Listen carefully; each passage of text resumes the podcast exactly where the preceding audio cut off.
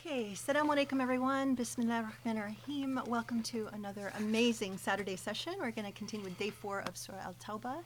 Um, I wanted to, as usual, call attention to yesterday's amazing khutbah, in which it's, it's called The U.S. government is the most influential imam in the world today.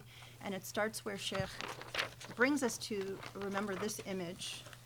Um, it is a picture of Donald Trump and Sisi and the king of Saudi Arabia with his their hands on this globe. It looks a little bit scary and ominous.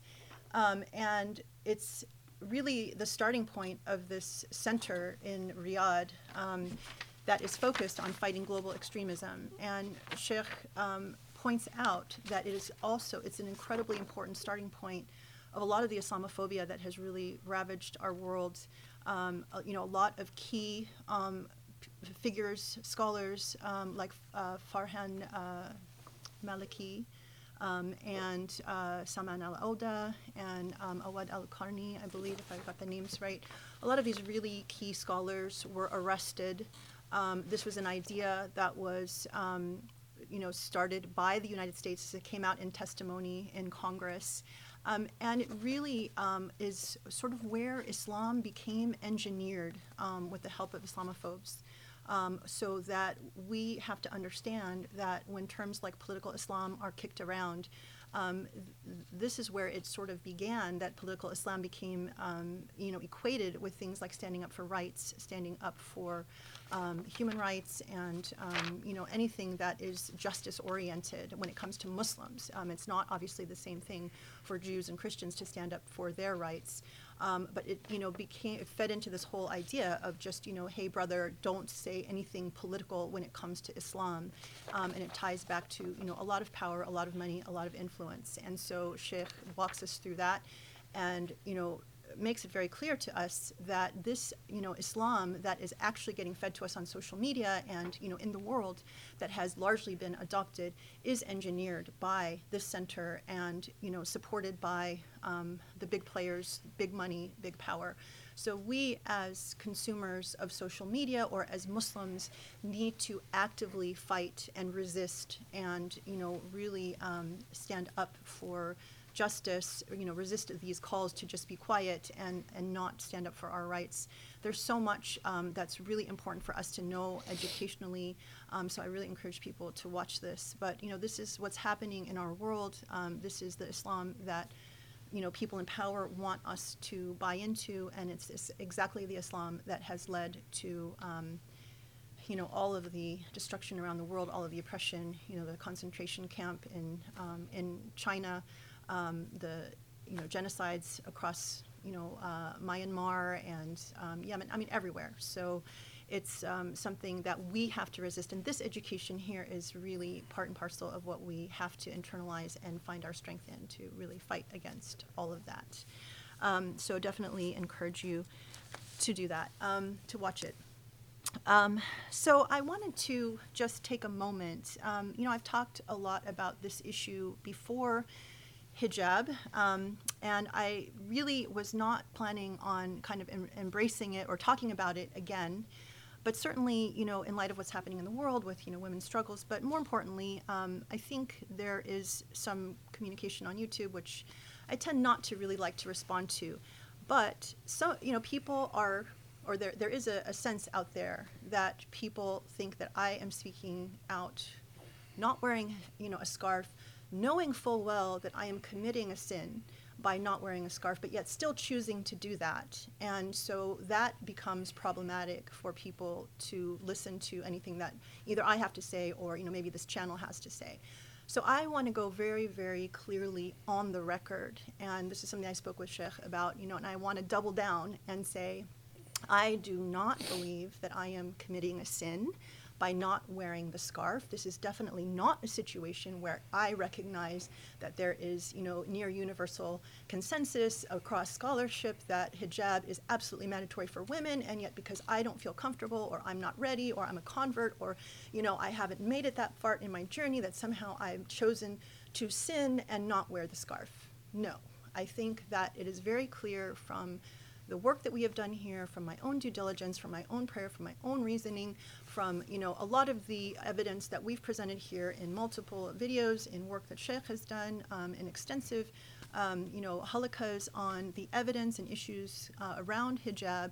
There's plenty of evidence, in my view, to support the case that God does not require every single woman to wear a scarf if they do not believe that that is what God calls them to do. So, in my view, I do not believe that that is something that God is calling all women to do. Now, we've often said this is an interpretive issue. This is between a woman and her God, that a woman has a right to her own due diligence, to her own research, to her own prayer.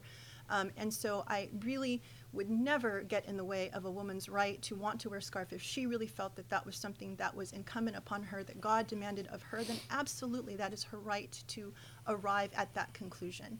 For me, as a convert, I approached this issue from an issue of evidence. And a lot of times, what people like throw at me or throw on social media is, you know, comments like this. And actually, let me just share a couple. So, with all due respect to Grace and all the Muslim women out there who choose not to wear hijab, we need to be very careful about saying hijab is not important. Yes, it is not a pillar, and not wearing it does not take you out of the religion.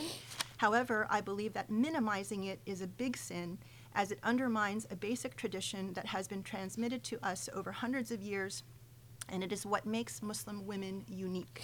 I actually found much deeper meaning to the hijab um, order after I moved to live in the West.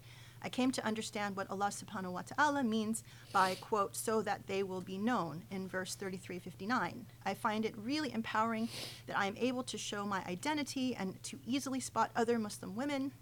It gives me a sense of pride and responsibility for displaying the best of manners. Moreover, it provides me with an unseen boundary that no man can cross. So, you know, I would say wonderful. You know, more power to you.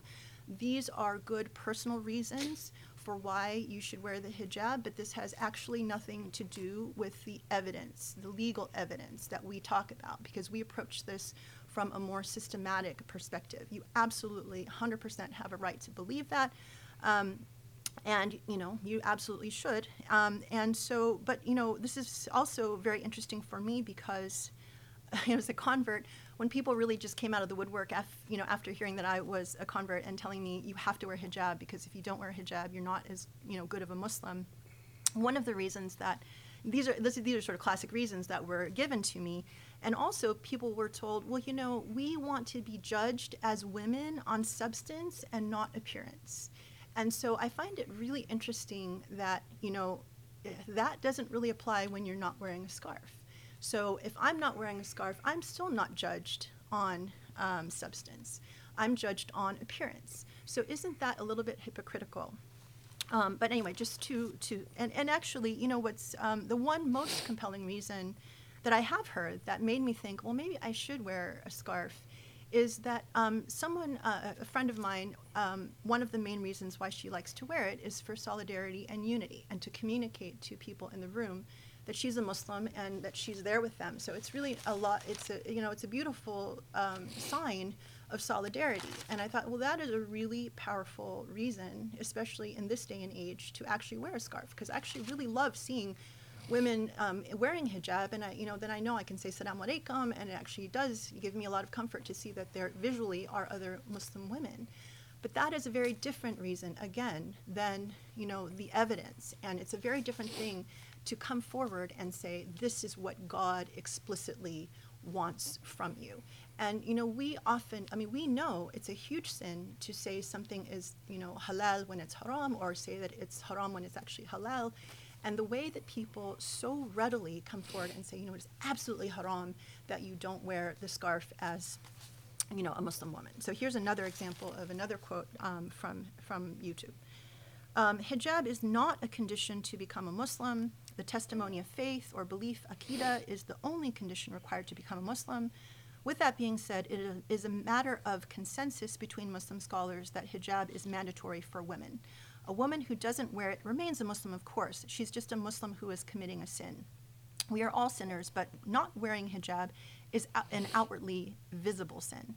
Also, by not wearing hijab, a Muslim woman who has any claim to Islamic scholarship contradicts the existing agreed upon opinions of Muslim scholars. So it is not hard to understand Muslims' reluctance to receive Islamic knowledge from someone who is outwardly sinning and blatantly refusing and refuting unanimous Islamic scholarship.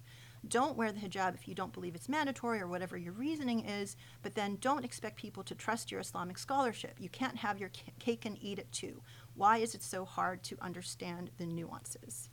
Um, so, you know, the, I mean, typical, you know, not a very nice message. But the point is, um, again, I am not not wearing a scarf because I think I'm just committing a sin and that you know I would rather give into what's more comfortable for me. I genuinely believe that um, you know what God calls for is modesty. We've talked about this many times before. Modesty is contextual, um, and you know it's actually um, really important, especially in this day and age, to be an ambassador of the faith. And you know we could have very you know, rich and nuanced conversations and debates about you know, does it make sense for people to, you know, not wear something that can immediately be off-putting? Um, you could make an argument to say, okay, you know, a lot of times when you know women who are struggling with wearing the hijab, you know, have crises of faith. They feel like they are judged. They feel like they are excluded. You know, they can't get jobs. They're not treated well. You know, it's there. It's there's a reason that women, you know, feel harm on the flip side, you could say this is a point of solidarity, it's a point of standing up for identity. Um, you know, we can make an argument that, well, yes, but Muslim women don't have a uniform. Um, we can also make a point that you know God, as you know, this I believe Islam is a religion that is universal. It's for humanity. It's not just for Muslims.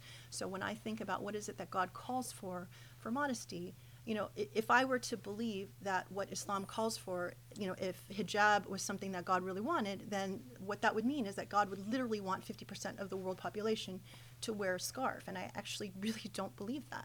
Um, and I think that that would be irrational.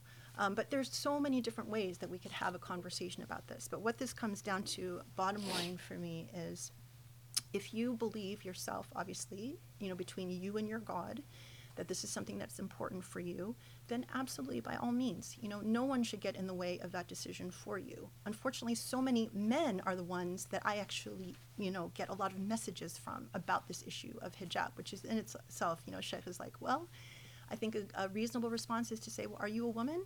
no you're not a woman okay so why do you care this is not you know this has nothing to do with you this is between you know a woman and her god um, and you know, um, sorry to just belabor this point, but you know, there are just so many more important things in the world today. God has told us that God will settle the differences between us. I think you know the fact that Muslims are getting decimated everywhere, um, and we're still like busy with debates about hijab and you know we know that that women covering of women hijab has become the battleground for identity politics for you know, Islamophobes um, look at what's happening in Iran versus what's happening in India.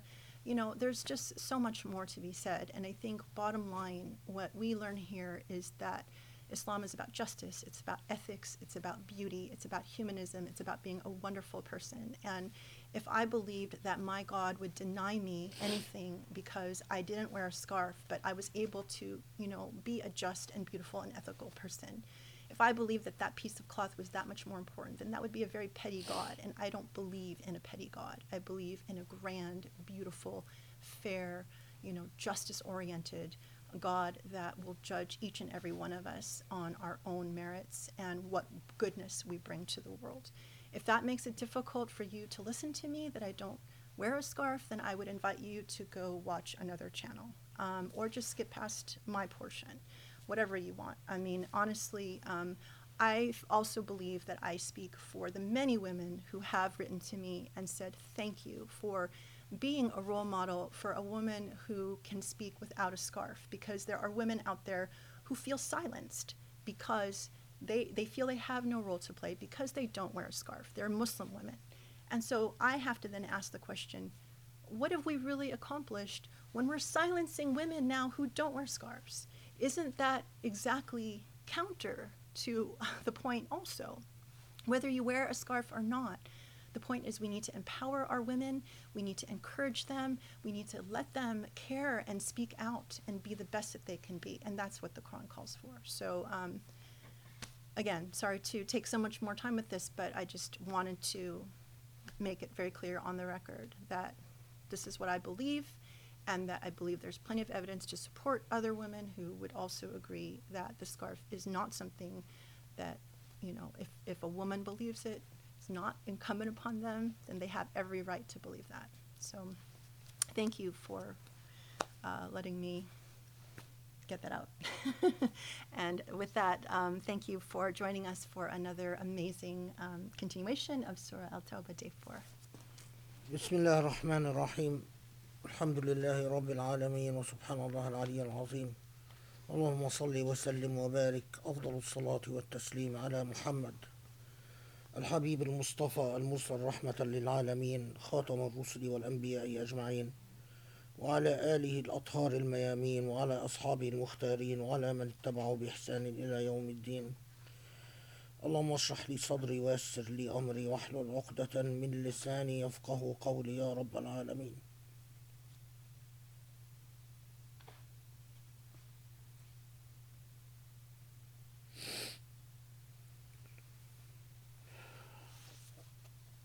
Okay, so we are, I'm told we stopped at 37.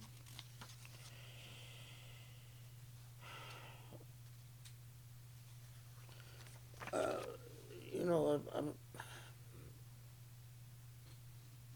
I'm, reserve what I, most of what I want to say about our state of affairs in my khutbahs so that we can keep the halaqas.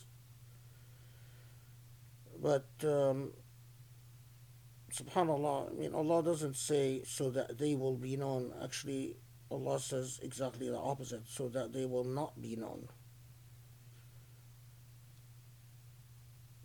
Um, comment to uh, one of the messages received.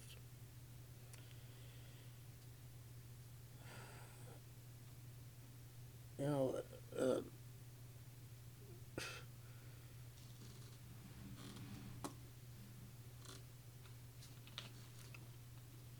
Where, where do you start or end with something like the claim of Ijma when 99% of what you hear about Ijma is uh, ideological and woefully ill informed about the actual legal discourses on Ijma and what type of Ijma and who counts and whose Ijma counts and uh,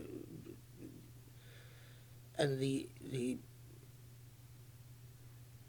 what issues can be mujma alayh and what issues cannot be mujma alayh and it, it just it's it's a it's a non-starter and it's a, the, again the, we you know the um, um, and even the nuance like how many times in my career have I said that what I would believe about something like the hijab in a country like Egypt would be different than what I would believe about the hijab in a country like the United States. All that nuance is lost. And it is because we are not a nuanced people. And um, and, and we we suffer from uh, an educational deficit in an age in which the only remaining venue for power that we have at our disposal is education. Um, we have nothing else. As a people, we really have nothing else. لا حول ولا قوة إلا بالله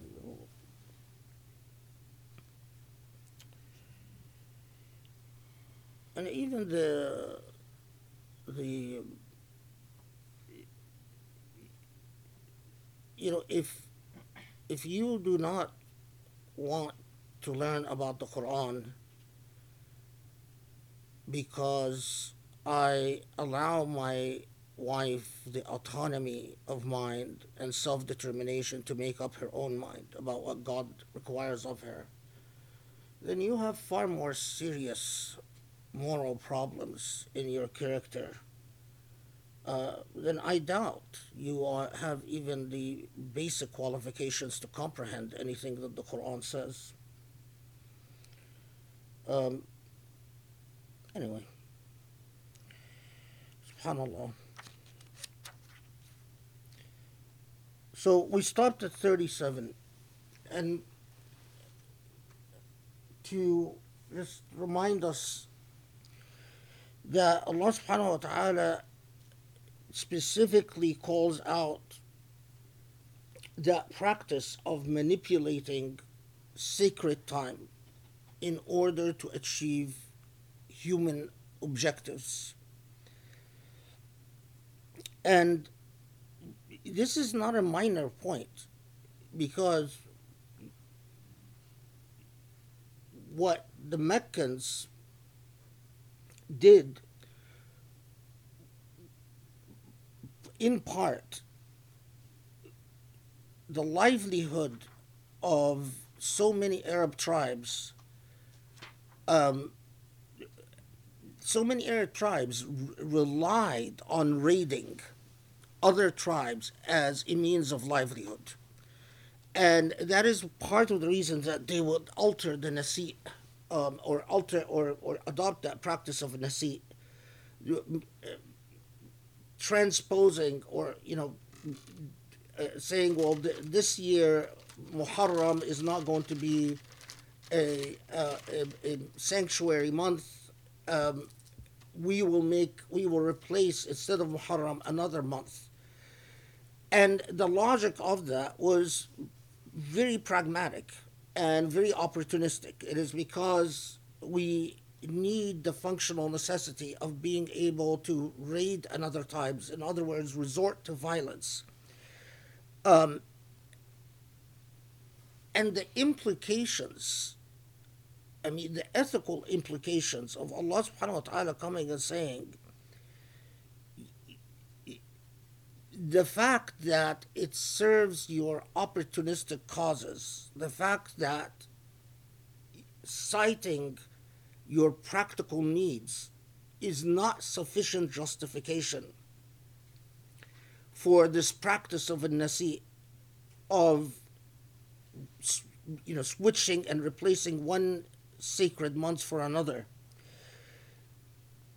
The implications of this in our attitude towards sacred space and sacred time is profound. I mean, the, the simple fact that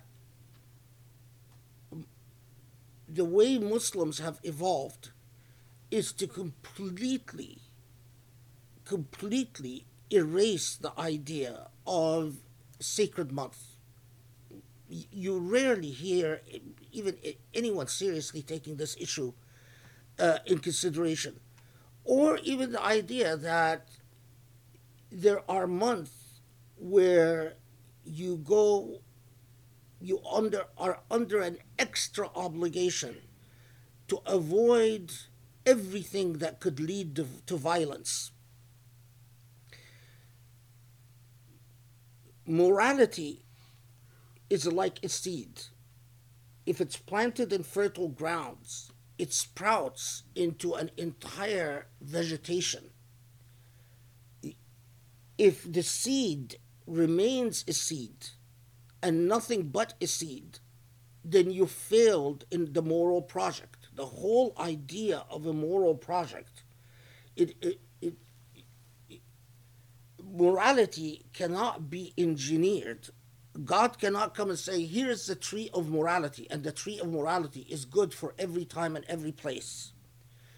Because that type of statism, that type of being, when you, when you present a static picture to humanity, itself is contrary to the conditions of khalq, to the conditions of creation, because conditions of creation are, are based on movement. Movement is life when movement ceases, that's death.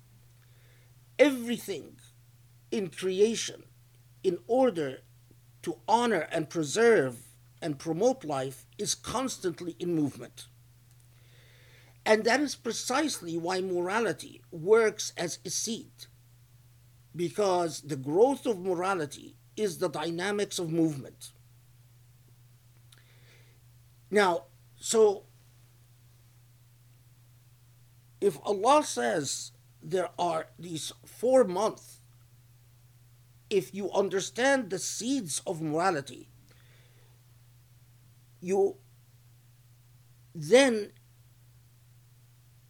deduct from that basic principle of four months in a year in which you are under an added obligation to avoid not just violence, but all infractions against the divine. You work out all the profound moral obligations of relating to time as not as we do in the modern age, where space and time and creation is all under the supremacy of human beings, where human beings are considered the sovereign over everything in existence. But you recognize God's sovereignty when it comes to space and time. And you recognize that God sets the moral momentums, the ethical momentums in our existence by saying, here's the seed that I want you to grow. But we've completely killed the seed of sacred time, except for Dhul Hijjah, and even Dhul Hijjah, which, you know, the months of, of pilgrimage, um, other than the rituals of pilgrimage, and, and even if, if you look at the progression of, of Muslim history, even something like Hajj became from a collective enterprise for the Ummah, where you know various parts and pieces of the Ummah contributes in a cumulative way to make the Hajj take place. We've even shrunk that into the nation state. We've taken the whole enterprise of Hajj and said we leave it up to the nation state. This and and with the nation state, with the nation state, it is no surprise that the very idea of sacred space and sacred time became meaningless. Because the nation state sees itself as the sovereign the very idea of the, the, the way the modern world is organized, where the nation state is the sovereign, and the nation state can invoke the principle of non intervention, and the nation state is the one that decides on what are what holiday holidays you observe. The nation state decides on what days are off, you know, the Day of Independence, national, uh, you know, the day that of liberation, whatever the the that completely altered the reality and the way that Muslims relate to time and space.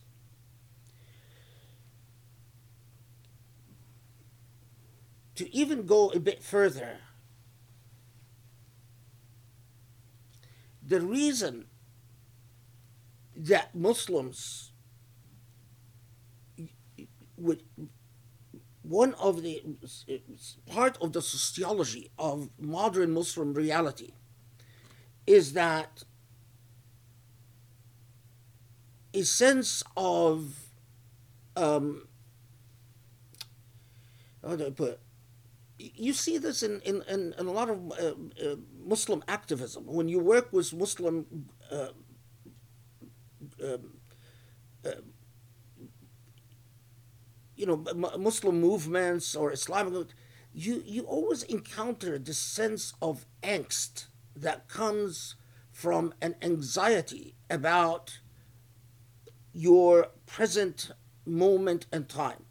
You, you want to be a Muslim, but you don't know how to be a Muslim. And even like something like this hijab that Grace was talking about, it, it is actually the, the, the people who are, you know, pronouncing this so much angst. It's it's it it's because fundamentally they want to Islamize their space, but they don't know how to Islamize their space. And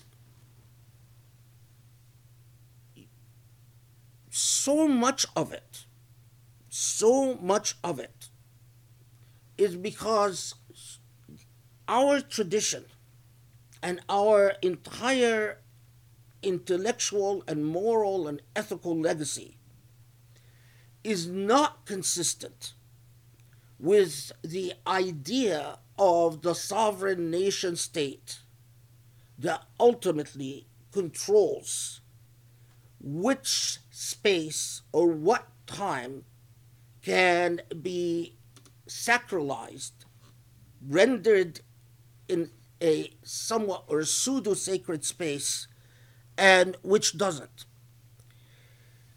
But going back to the idea of moral trajectories, imagine if you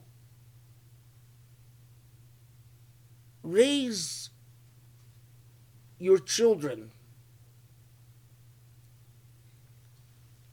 with the notion that you have four months in the year where you are under an added obligation to be particularly observant, not to surrender to anger, aggression, um,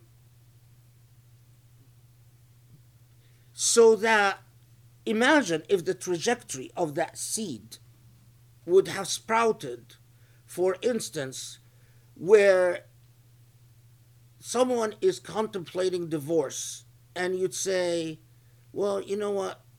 Not in the sacred month. Take time to take time to think about it. Let the sacred months pass. Don't break the bond of marriage in the sacred months. It is a, a trajectory consistent with the seed, but is a trajectory that never developed.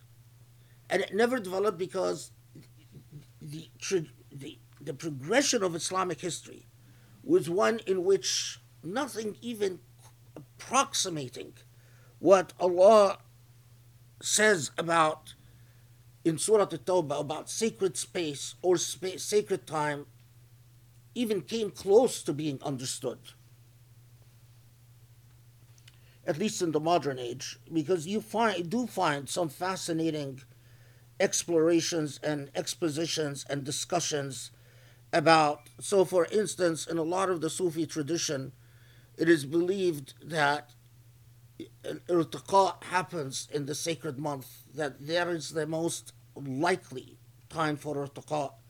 The, the uh, uh, vows of silence, and this is like a whole, a whole set, vows of silence in the process of irtiqa would often be taken in the, in the sacred month. Um, sacred months would, would in, until the dawn of colonialism, the the sacred months were the months where most of the awqaf created to take care of in, in everything from indigents to orphans to public works there would good deeds would would would spiral upwards during the sacred months. So people would were conscious that during the sacred months we are under the added obligation to go the extra step to do what is good. And you find anecdotal statements in the Islamic tradition that wayfarers or travelers or students would often organize and schedule their lives.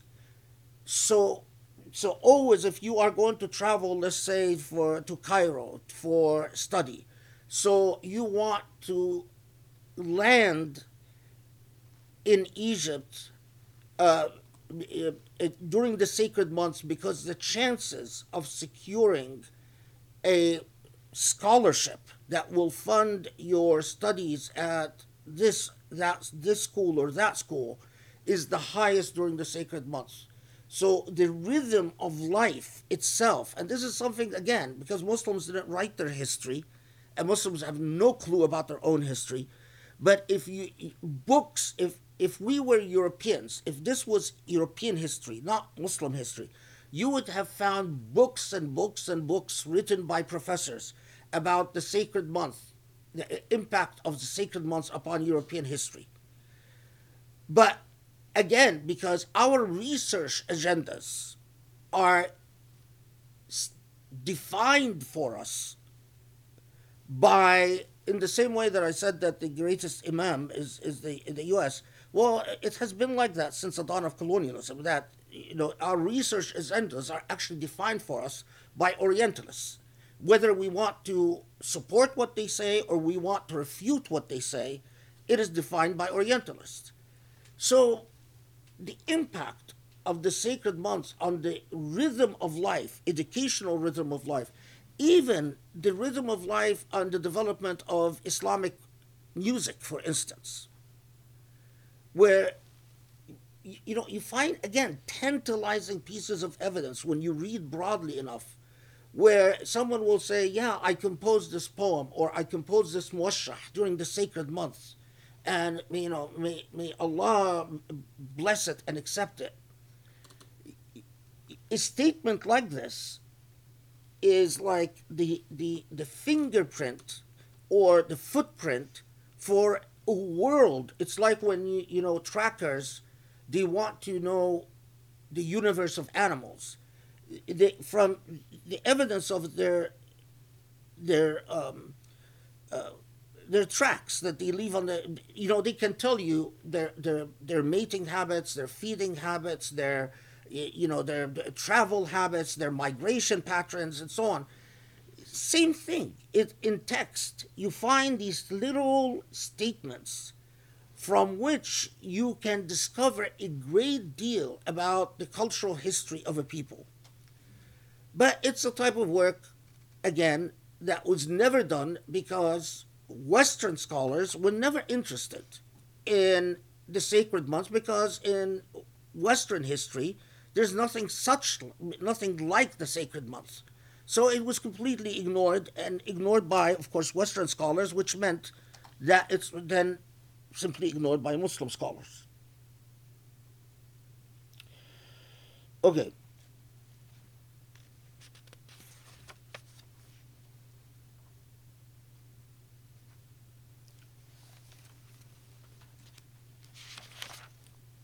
So,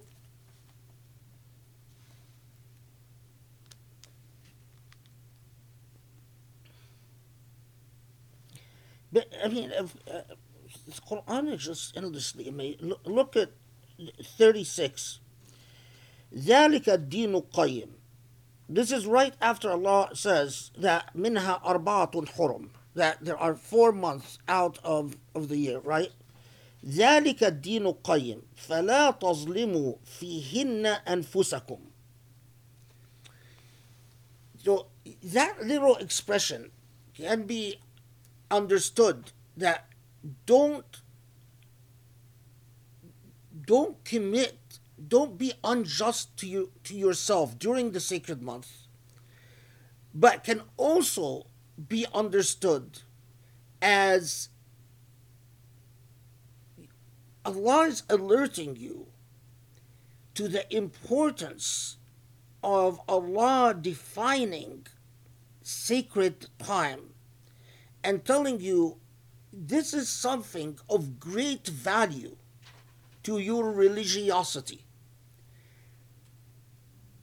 And failing to comprehend that is a great injustice that you commit against yourself.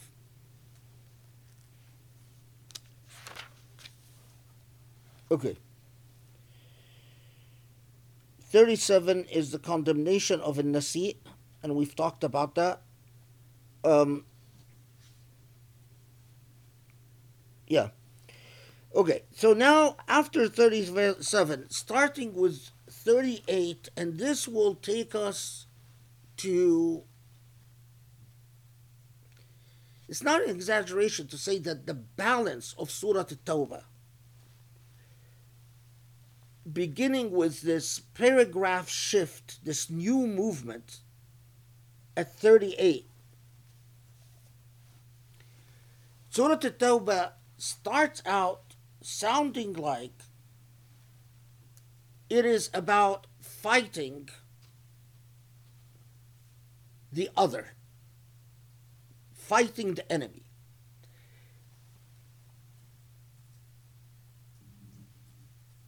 But once you hit that turning point on verse 38, you discover that what Surah At-Tawbah, the balance of Surah At-Tawbah, is about fighting the internal enemy, the inside enemy, the enemy that induces you to fail in your obligations towards Allah.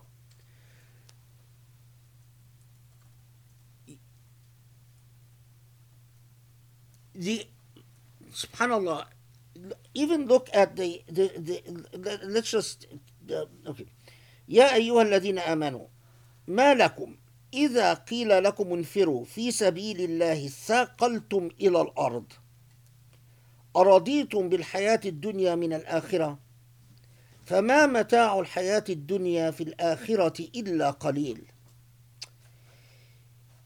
إلا تنفروا. يعذبكم عذابا أليما.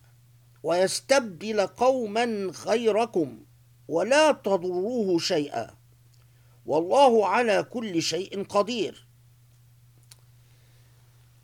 These two ayat, which are like the preamble to the balance of Surah At-Tawbah, are extremely alarming. And the words here matter a great deal.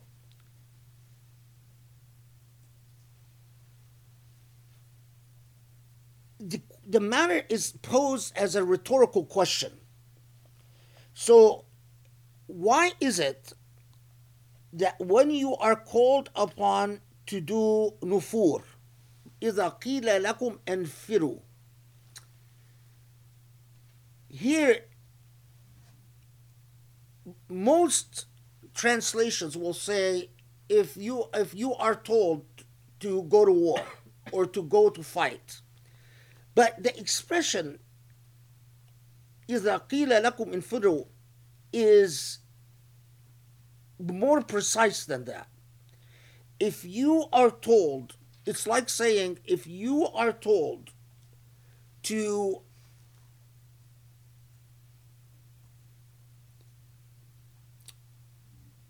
it could include fighting, but a nufur fi sabilillah is everything that requires dynamism and activism, everything that requires that you go against your comfort, that you go against your apathy.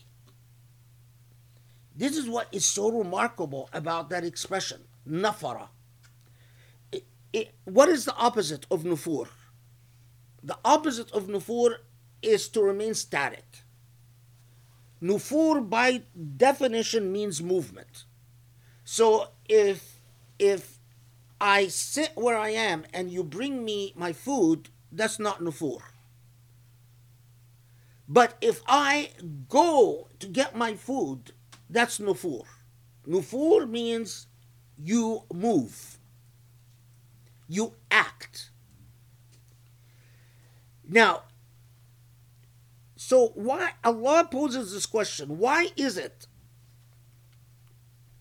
And why is it that uh, it, it, it, why, when, when you are called upon to activate, to become dynamic, to get moving, to get sacrificing, to actually do rather than not do, to overcome your apathy, to overcome your comfort, to overcome your laziness. Why is it that when Allah calls upon you to do that, istaqaltum ila al-ard. The expression is unbelievable. That when you are called upon to do this, it's like your reaction. Nufur means you move, and as you move, you are defying gravity. Because you're defying gravity, your attachment to the ground, to the earth, is less, not more. You actually retreat and become weighed down to the earth. So a more profound picture of apathy is not possible. Like you are called upon to overcome your apathy, to overcome your inclinations, to be inactive, to be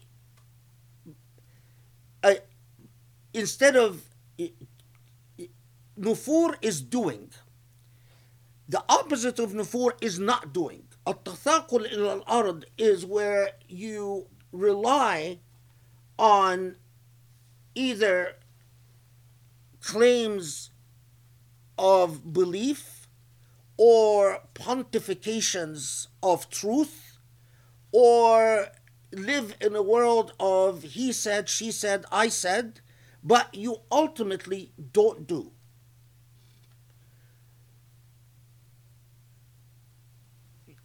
And Allah cuts to the to the heart of the matter by telling you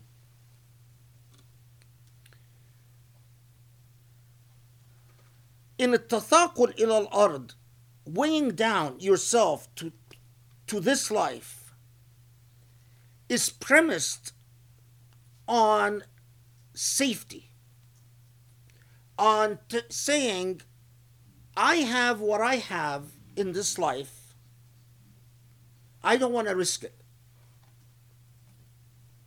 أرضيتم بالحياة الدنيا Did you have you have you become content with life on this earth? Because unless you are not content with life on this earth, unless in your mind you, you completely believe that there's another life and that this other life cannot be won without sacrifices in this life, inevitably you will not sacrifice. Inevitably, you will philosophize your apathy. You will philosophize your statism.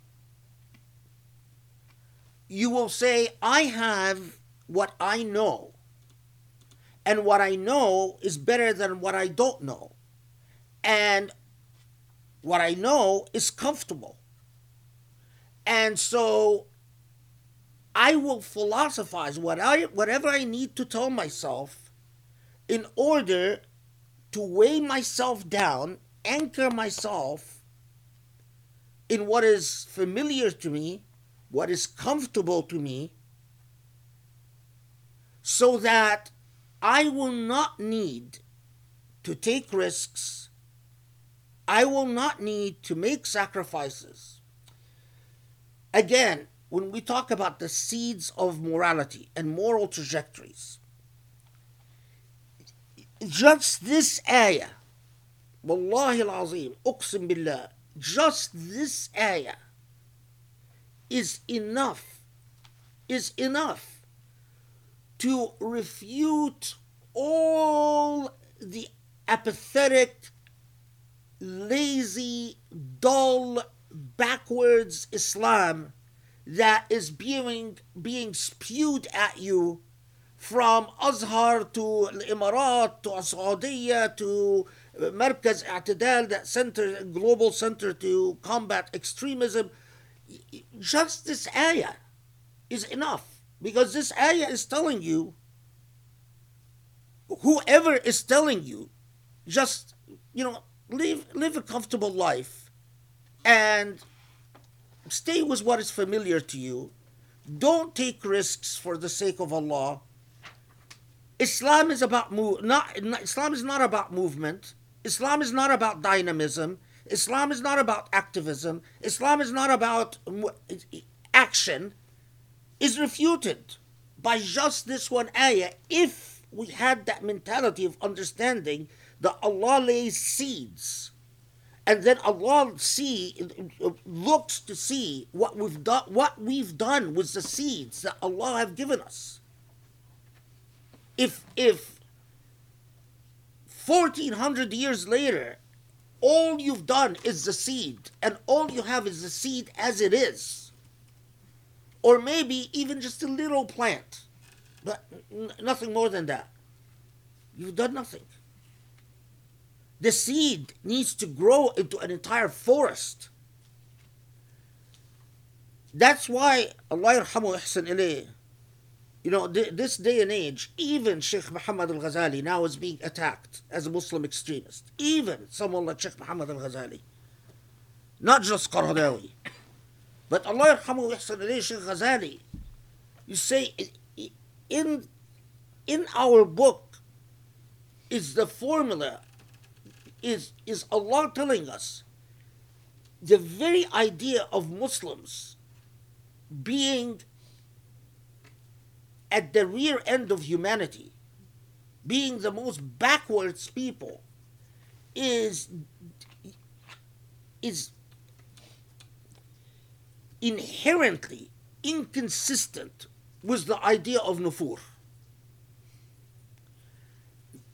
how do people become backwards? How do civilizations thrive? Civilizations thrive by nufur. Look, look, the reason Europe ascended is because they went on the age of discovery. Forget, I mean, yeah, they, they had oppressive ideologies, they, they abused people, but the key thing is they they they adopted the attitude that if we stay safely at home, we gain nothing. We've got to master the oceans. We've got to travel to lands. As they traveled and as they explored and as they investigated, practical needs for practical inventions arose because they were confronting challenges, things that were unfamiliar to them. And so the institutional infrastructure was created to invent solutions, scientific solutions, to the challenges they confronted in the age of discovery. The age of discovery required a great deal of adventurism, a great deal of dynamism, and a great deal of sacrifice. Without numerous people, people that only historians would know about, who have sacrificed. I mean, I've read books on how many, and not books about those who safely landed on the shores somewhere and oppressed the natives. I've read books about captains on ships that got lost and never made it back home. And either their ship drowned somewhere, or were attacked by pirates, or landed in a very destitute land where everyone was starved to death, or no one knows what even happened to them. Some of the ships that landed in, in, in frozen area. And the thing that, I, that I've always just fascinated me. What I am seeing is that these people are doing nufur. At that age, they all believed one all ships of of exploration and discovery always had clergy on board, and with the with the uh, um, people that would perish the ship with the ship, of course, the clergy would perish as well, because the idea that what they were doing was crusading on behalf of Christ was part of their ideological makeup. And I would constantly, as I'm reading these stories of t- tons of, you know, individuals just, just perished in these explorations, and I say, how did they get infected with the ethic of Nufur while we lost the ethic of Nufur? What, what becomes of a people when you read that a non-Muslim has have climbed to the top of mountain this and the top of mountain that, that's nufur. You're driven by a passion to know, to conquer. When you are driven by nothing but you want the familiar and the static, and your biggest issue is, you know, I want to see what is familiar to me. A woman with her hair covered. You're dead. There's no before in you. There's nothing in there. There's no movement. There's no passion. You don't, when you want to learn, and so what you want to learn is teach me all the hadiths that I already know. Nothing new. You're not driven by a passion to learn anything new. You just want to learn what is already familiar to you. You want everything that you think you know to be affirmed and confirmed and reaffirmed and reconfirmed. That's not nufur.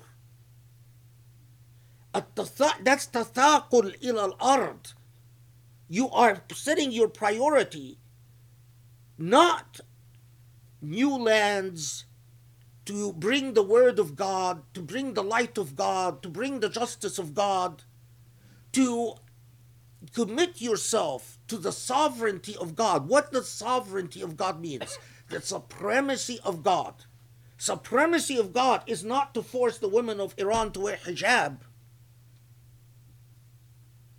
That's not supremacy of God. You've conquered their bodies and lost their minds. What, what, what have you accomplished? They obey you with their bodies, but every bit of their mind and soul and heart disobeys you and hates you. What is that? What what is that? An-nufur is where you commit yourself. How do I win the hearts and minds of people for God's sovereignty and God's supremacy? Not mine, not the mullahs, not the ayatollahs, not the shuyukh, not Sisi, not MBS, not MBZ, but Allah. And so you say, I commit myself to what will hit, win the hearts and spirits of people, to the light of God. I don't matter. My, my bosses don't matter. I don't care if people glorify this president or this imam or this. I all I care about is that they understand the light of God. It's a completely different paradigm, people. And so, and then what follows is even. Then Allah comes and tells you what I just told you is a principle of civilization.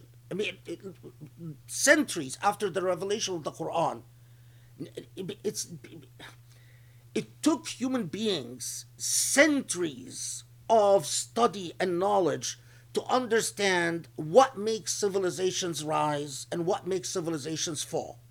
But the Quran summed it up to you in one sentence. إِلَّا تَنْفِرُوا if you are not active, if you are not dynamic, if you do not rise, if you are static, if you are apathetic, if you give priority to the what is familiar and what is humdrum and what is common. What is the result? Absolute misery and torture. يعذبكم عذابا أليما ويستبدل قوما غيركم you will be replaced that's the sunnah you will be replaced it's like the torment that we collectively Muslims are going through. And don't kid yourself. we are experiencing absolute torment. Genocide in, in, in, in Muslims and I mean Muslim India played a huge role in Islamic history. The fact that Persia has been neutralized, Turkey has been neutralized, India has been neutralized. What remains? Islam shrunk back to its core and heart that it began with Arabia. What is the problem with that? Well, when Islam started out with its core and heart, Arabia contained men that were equal to entire nations. The Prophet ﷺ and his Ahlul Bayt and his companions, one of them is equal an entire nation. But when we go back to that core today, it's a desert.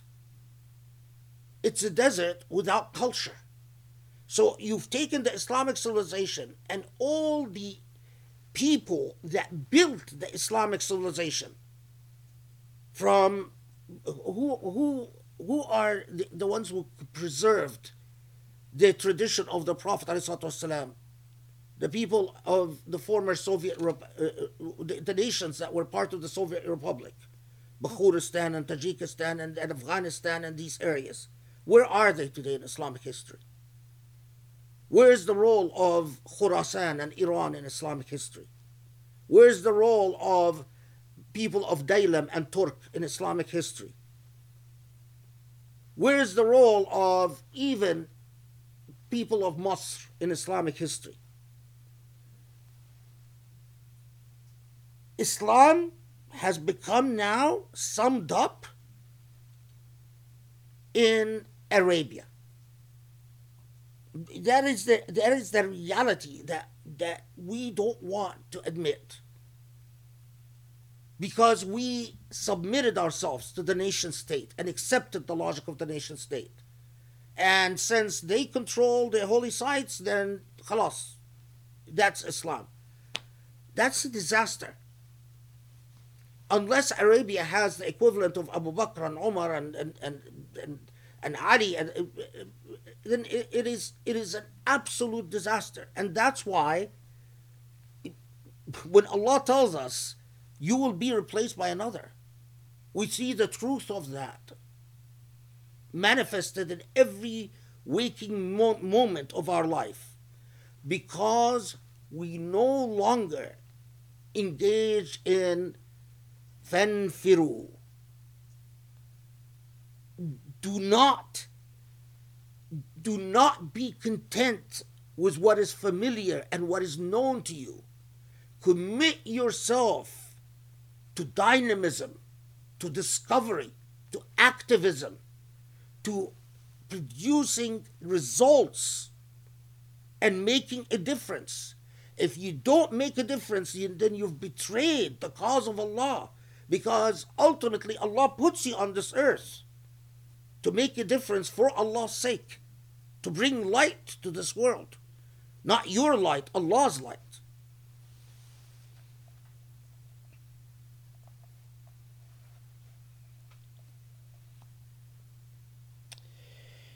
And then, of course, this reminder that is specific to the Prophet ﷺ.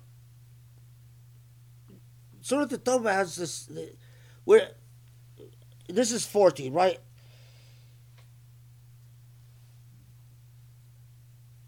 إلا تنصروه فقد نصره الله إذ أخرجه الذين كفروا ثاني اثنين إذ هما في الغار إذ يقول لصاحبه لا تحزن إن الله معنا. فأنزل الله سكينته عليه وأيده بجنود لم تروها وجعل كلمة الذين كفروا السفلى وكلمة الذين وكلمة الله هي العليا. والله عزيز حكيم. That Allah reminds Muslims of the time in when it comes to the Prophet والسلام, ultimately victory is guaranteed by God. In the same way that the, the miracle of escaping from Mecca, when entire Mecca was looking for Muhammad والسلام, and Abu Bakr to assassinate them. And of course, the as most Muslims know, or I, I hope all Muslims know, that the story is that there in the the reference here in, in verse 40 is that they are escaping from Mecca and they go into Ghar Hira and at a at, at a moment of great stress as they see the Meccans you know, few fixed footsteps away from the cave. And the Prophet ﷺ comforts Abu Bakr by telling him, you know, don't worry, Allah is with us. But in this, of course, the promise of victory, that's exclusive to the Prophet ﷺ. But there is a lesson from that to us is that in the same way that the Prophet is our living example, at a moment of great anxiety, to remind yourself that you are never alone. If you truly, you are truly with Allah, the sign of that, and I know that this is harsh, but it's true the sign that Allah is with you is sakina, is tranquility. Allah might make you victorious and might not. That's not that's the whole logic of nufur is that you you commit yourself to the action and you accept fully that the action might not end up the way you want it to end you make the sacrifice and you say, Allah, this sacrifice is for you. Now, whether you're ultimately victorious, whether you ultimately achieve the results you were dreaming of, whether you are popular, whether you are, you know, you, you become the greatest uh, uh, uh public intellectual in the world, you become the, the, the most famous uh, I don't know, journalists or whatever endeavors, you know, people say, or that is entirely up to Allah. But the sign that you truly understand what your action is about is that gift of sakina.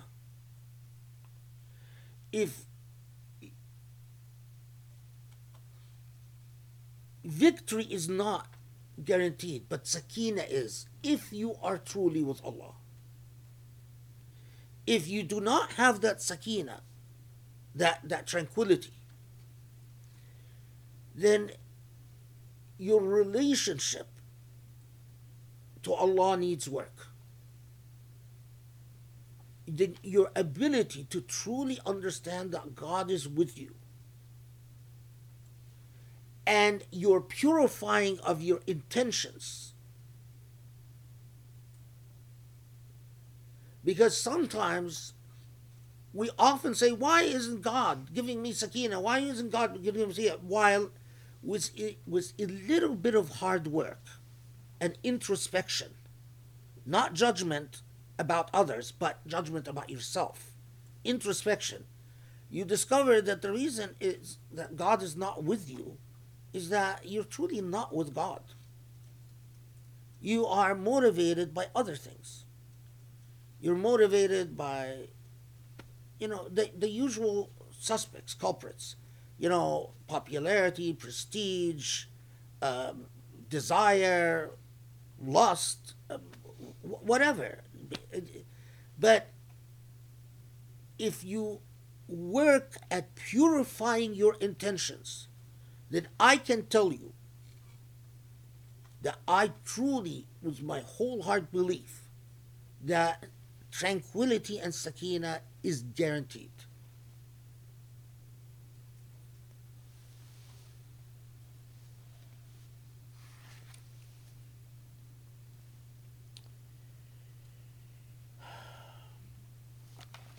Okay, now look at 41. Infiru khifafan wa thiqala. وجاهدوا باموالكم وانفسكم في سبيل الله ذلكم خير لكم ان كنتم تعلمون. So this this sort of like movement in the structure of the ayah reaches the it, the idea is completed for you by Allah saying انفروا خفافا وثقالا let's see how Muhammad Asad translates this. I'm curious because the idea here is significant. Okay, he so see, uh, Muhammad Asad translated, "Go forth to war, whether it be easy or difficult." It's not just war. That's the mistake that so many translators make. And خفافا وثقالا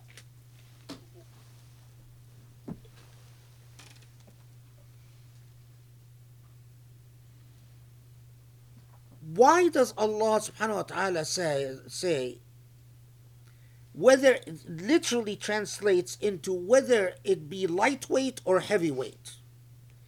Why would Allah say go forth to action whether khifaf, lightweight, or thiqal, heavyweight? It's, the idea is not just whether it, it whether it's easy or difficult. No, the idea is whether you think that the effort is grand or the effort is is minimal. So a lot of people will not go be dynamic because they'll say, well, you know, what difference will that make? It's so little. You know, is it really in their days, is really donating a date going to make a difference? It's like the man that, that, that told the Prophet ﷺ, you know, I, I, I got eight dates and immediately I brought four to donate and four for my family. And the, the Prophet ﷺ was pleased with him as if he had given a mountain of gold four dates. It is not for you to judge the extent of your sacrifice.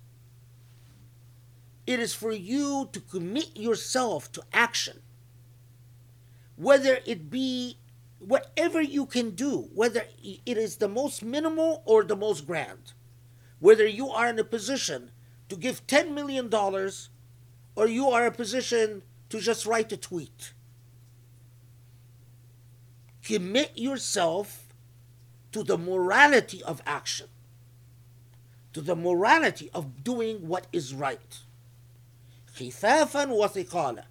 And then, then Allah takes it to the, uh, the, to the idea that is closer to war. وجاهدوا and and to even be very clear, this will require a jihad. Now we know that jihad doesn't necessarily have to be militarily,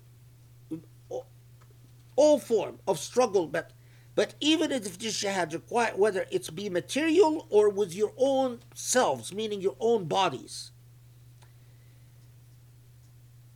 When Allah tells us, and this is better for you if you only knew it goes back to this idea that if you don't you have doomed, if not yourselves, your, your descendants, you, the generations that will, that will follow, to torment and loss and being replaced as a people. Okay, let's, we're going to stop for Maghrib. بسم الله الرحمن الرحيم. صلى وسلم وبارك. اللهم صل وسلم وبارك على محمد وعلى آله وصحبه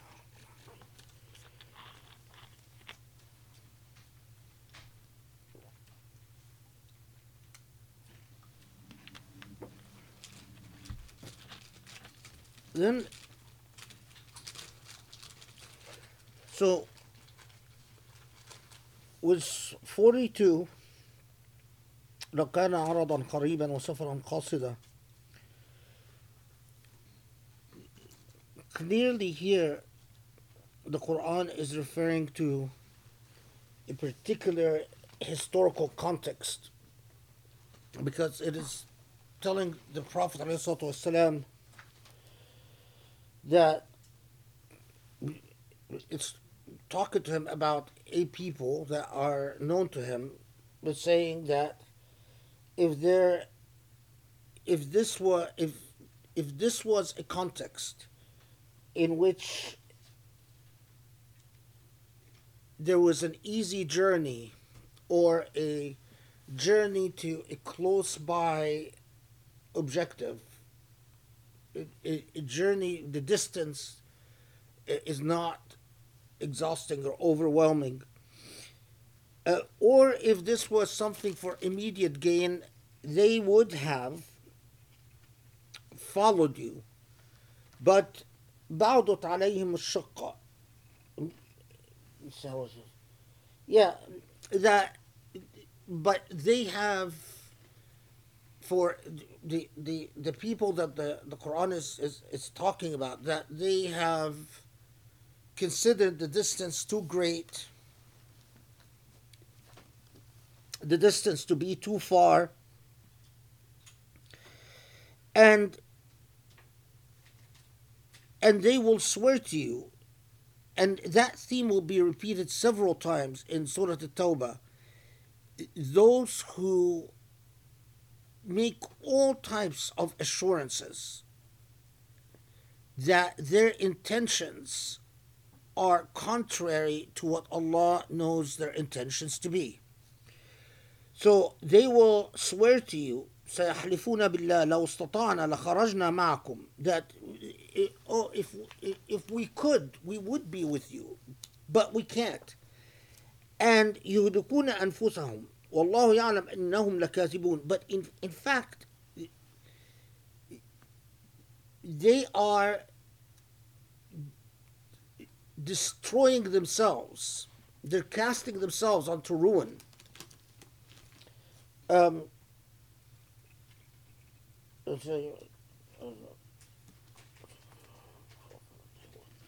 yeah, uh, Muhammad Asad just translates, uh, they will be destroying their, their own selves. For God knows that they're lying. So the, the context here is that in the ninth year, again, because as I said, the the Prophet ﷺ understood the objective of nufur and that to be active and not to be apathetic and not to be uh, uh, uh, um, passive in the way that you meet the challenges of earthly li- life. That part of that was that the Prophet ﷺ was keen on a fairly sophisticated intelligence system. And Muslims received information that in in part because of um, the the defeat of Mecca and the entry of Quraysh into Islam sent reverberations throughout Arabia. Well, the Byzantians had Arab tribes across along their border that they had dominated for a very long time. And these Arab tribes were for were, were they, they had no foreign policy to speak of. Their their foreign policy was completely um, uh, dependent on whatever the Byzantines told them to do or not to do. And these Arab tribes along the Byzantine border were also paying a very heavy poll tax and had been paying a very heavy poll tax to the Byzantine Empire for for a very long time. And the Byzantines got wind that there is a new kingdom, a new force uniting Arabia. Now, there's a lot of very interesting work about what precisely the, the nature of the news that we're reaching the Byzantines were.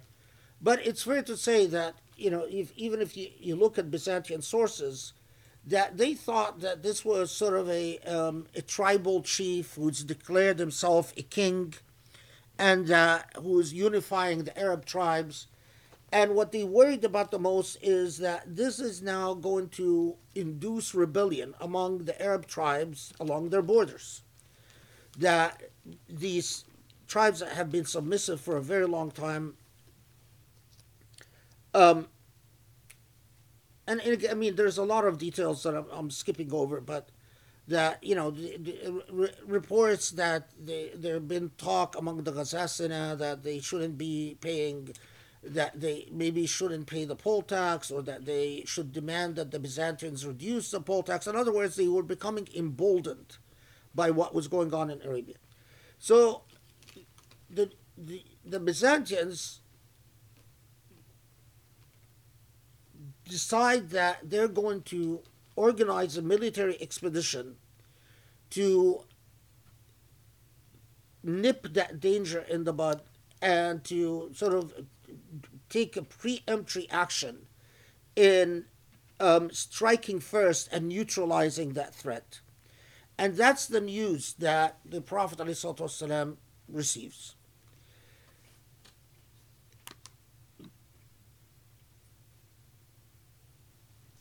I mean, it's full of it's full of lessons. So it, the, the Prophet doesn't sit there and wait until the danger comes to his doorstep, but organizes a military expedition that would go and meet the Byzantines close to the, the borders of Byzantium And and he is there's a sort of an, an he is also keen that the he's he is worried that the Byzantines are going to conscript the men from the Arab tribes to send them to fight him. And he doesn't want confrontations with these tribes that he knows have been basically without any free will um, for forever. He, he wants to force the Byzantines to commit their own forces in other words, to fight with their own men. But of course, this is a warfare. One, the distance to travel to Byzantine borders is is the furthest Muslims have gone. So it means traveling in the desert a far greater distance than they've traveled before. Second, Arabs have are familiar with how with tribal warfare. In other words, how other tribes organize their armies and conduct their battles. The only people of the regions that had fought the Byzantines for any prolonged period of times were the Persians. And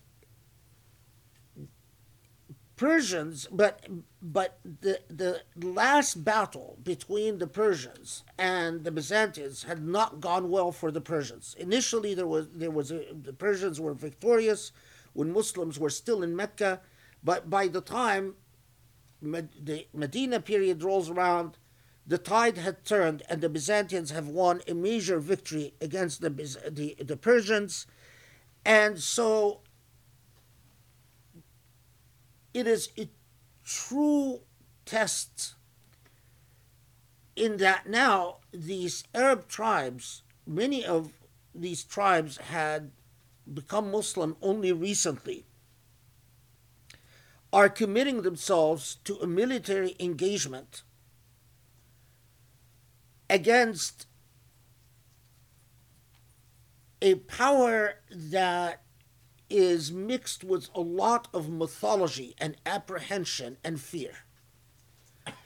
fighting the Byzantines is something different than fighting people of your own kind.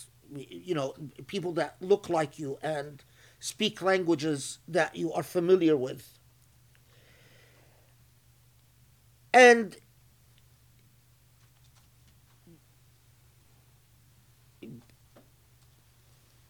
you are also going to confront an army, not a um, an army, a professional army that is fighting away from where these soldiers and commanders live, which means what? Which means that your ability to profit from this battle is limited to the military hardware that if, even if you win, even if you're victorious, the most you're going to gain is the military hardware that is left on the battlefield.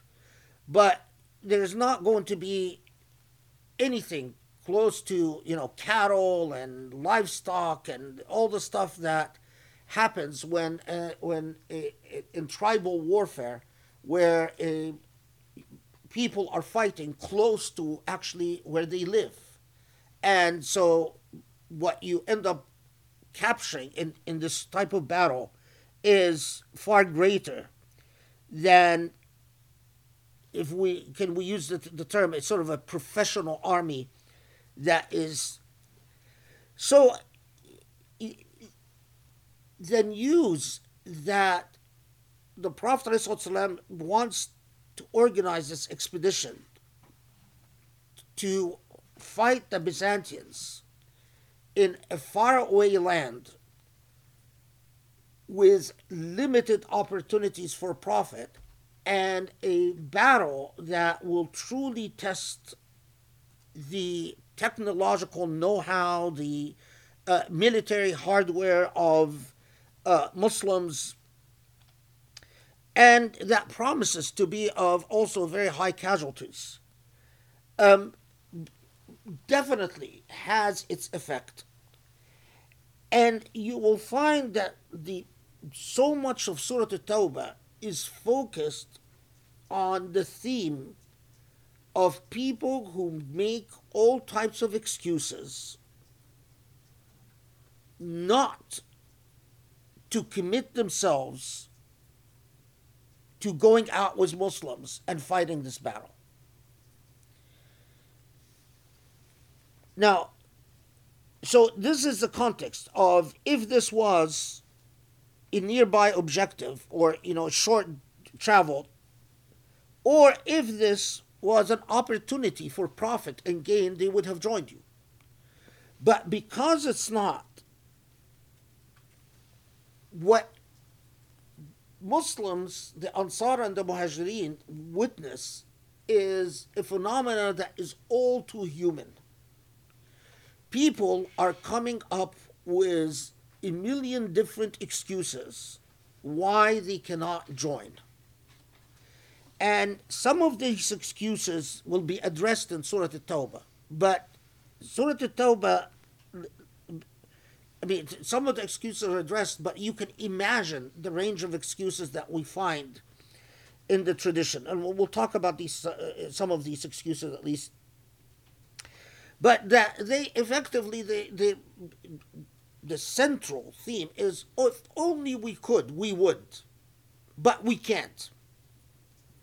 Some of them, as we will see, say, well, okay, we can't join you, so please accept from us our donation, but otherwise forgive us for not being able to join.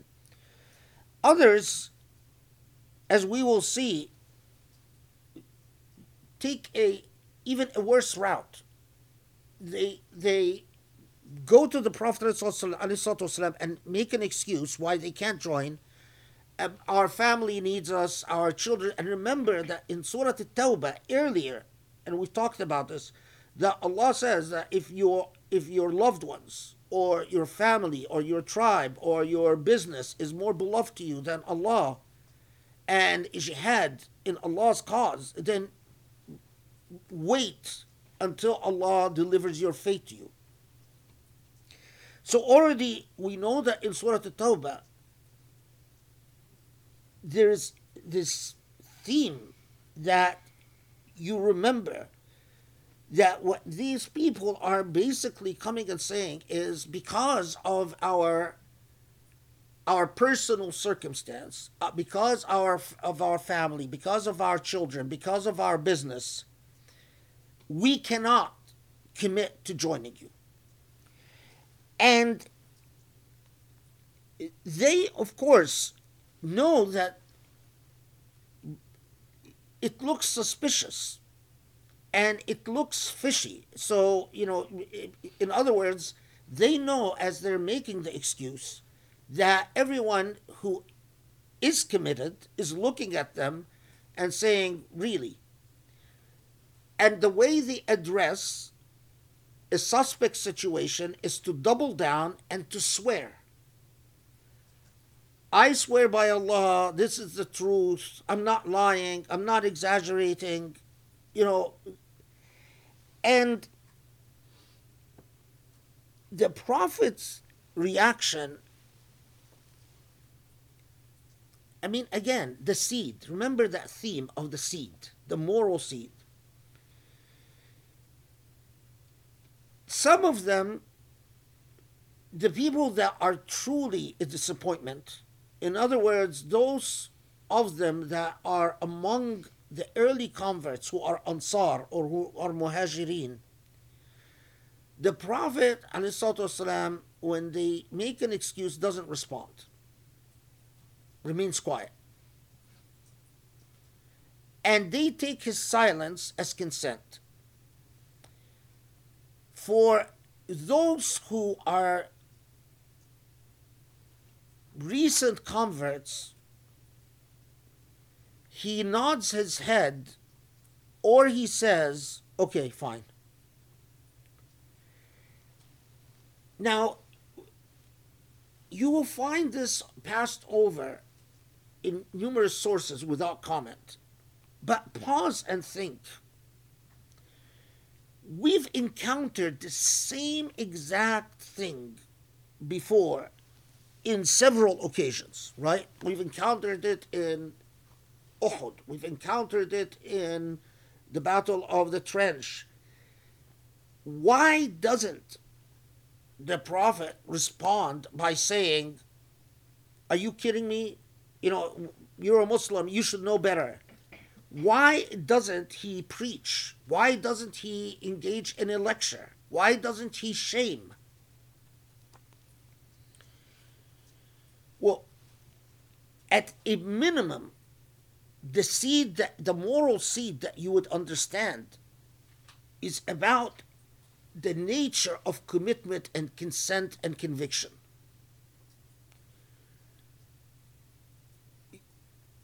It's a lost cause. Like, you know, so many of part of and this is a, a, a, what was the name of that book it's a it's a it's a legal historian that studied the nature of the performance of armies, conscript armies, and volunteer or, or semi volunteer armies.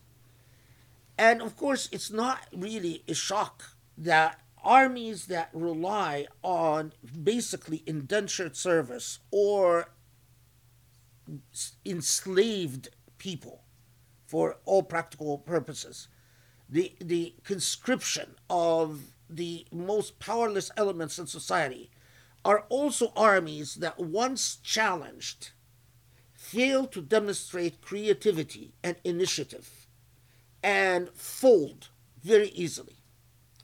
While armies that induced commitment through notions or mythologies of honor and pride and um, accomplishment in you know a sense of of of purpose or destiny when tested show the most creativity the most initiative the most determination and of course that book you know looked at the armies from wars from the Napoleonic Wars to the wars of the Frederick the Great to the uh, colonial wars to you know looked at just broad array of uh, to the the what we know about the armies of Alexander the Great to the the uh, uh, what we know about the Byzantine armies versus the Persian armies you know it, it was a, a fascinating ride through military history subhanallah our Prophet والسلام, knew this. You're going to get a people who um, the first real challenge are going to run away. Now, as the Allah says that if they would have joined you, that in fact, if they would, as we will see, if they would have joined you, they would have actually been a liability to you. Because the worst thing in in a war like this is that you see your partner run away. In the heat of battle, if the person next to you withdraws, runs away, freaks out, panics. So, but the seed that the Prophet ﷺ, the moral seed that the Prophet ﷺ teaches us about the nature of consent and the nature of commitment that comes from conviction is invaluable. And I wish that it was something that, I mean, again, you, you can talk about all the different things that contributed to the crumbling of the Islamic civilization. But among the lessons is is that that who produce what produces initiative? What why do you need people who actually believe in the cause that and the cause cannot be simply serving someone that they don't believe in like another human being that they don't believe in. Okay, so but Allah confronts them with themselves and say and say and and Allah doesn't leave this ma- this this th- these ayat are revealed after Tabuk, and Allah doesn't let this pass without saying. You came with your excuses to the Prophet ﷺ. You swore up and down, and you took his silence or his consent as a ticket home. But you forgot that even if the prophet said, okay, fine, I understand, but you know that you're lying, that doesn't get you off the hook. Remember what Allah told us before about those who took their priests and their ahbar and their, their, their priests and their rabbis as their gods. Halal and haram became defined by what these people said. Once they say what they say, their conscience doesn't do any work. Well, that's not the way your relationship with Allah works. Even if the Prophet says, I understand, but you know you're lying, you know you're being weak, it's not going to avail you.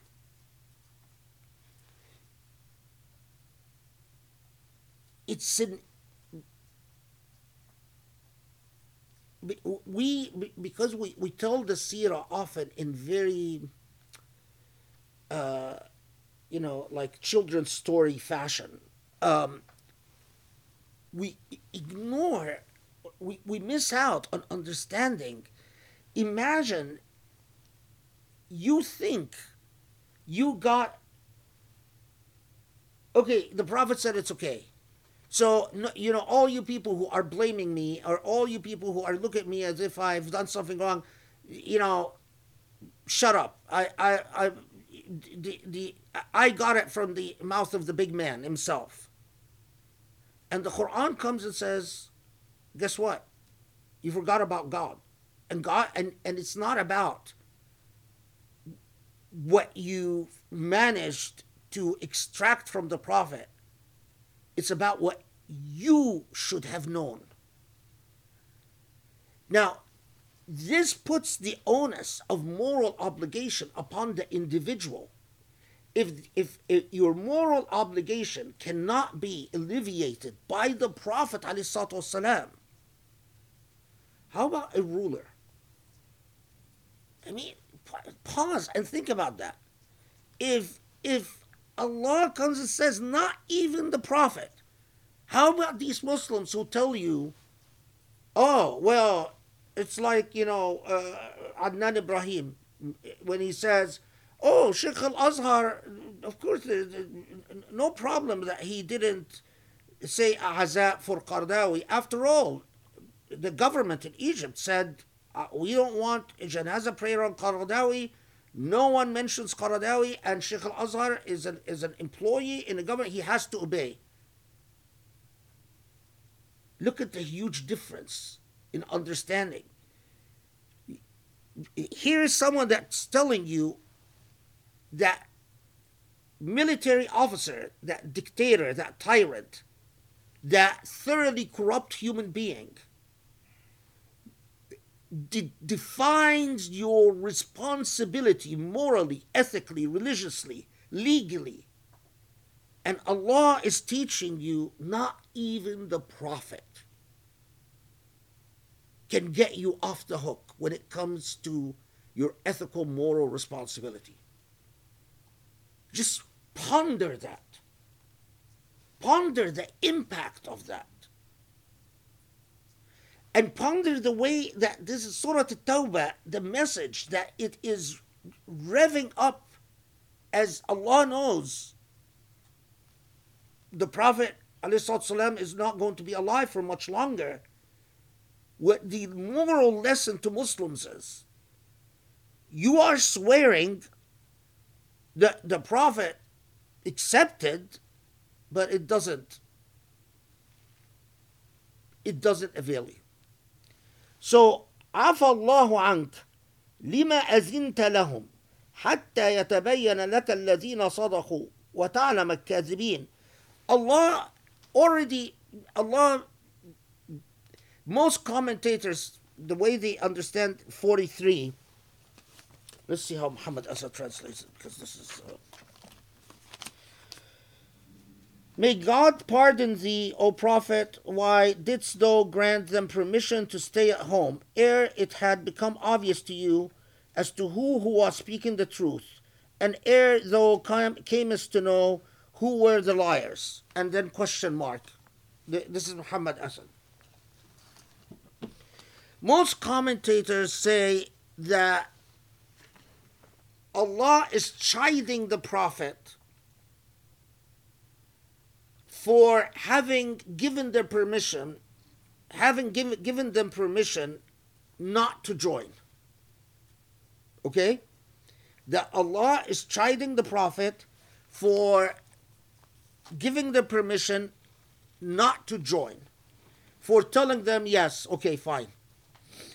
And that Allah is telling the Prophet, I forgave you for having made that mistake. And Allah understands that you did that so that you can find out who are the liars and who are not the liars. Okay? But there's a problem with this. Go down to 47. Allah says, ولو خرجوا فيكم ما زادوكم إلا خبالا ولأوضعوا خلالكم يبغونكم الفتنة In 47 Allah says, Hey, if they would have in fact joined you, it would have been worse. They would have in fact caused your army to suffer. So how could be how could it be that God is chiding the prophet for what Allah says was the correct thing? Allah says if they would have gone, you act if they would have joined you, it would have been worse. So how could Allah then blame the prophet for doing the right thing? Doesn't make any sense. So the commentators are wrong. Allah is not saying anywhere here that afa Allahu ank, Allah understands. Doesn't mean Allah has forgiven you. It means Allah understands what you why you did what you did. It is an, a confirmation, a validation of the what the Prophet did, not Allah chiding the Prophet for the decision. Allah is saying, yes, Allah understands that you did what you did, not as uh, even Muhammad Asad says, a, question mark to find out who are the true and the, the prophet knows who who's lying and who's not lying. He knows. But allah understands that you did what you did because you know who among them and this is all depends by you know grammatically if for the eh, eh, is how the qira'ah of lima or lamma, depending on the qira'ah of that. Lima azinta lahum or lamma azinta lahum. Anyway, that you did this knowing that who's the truth, who's who's being truthful and who is lying. And indeed,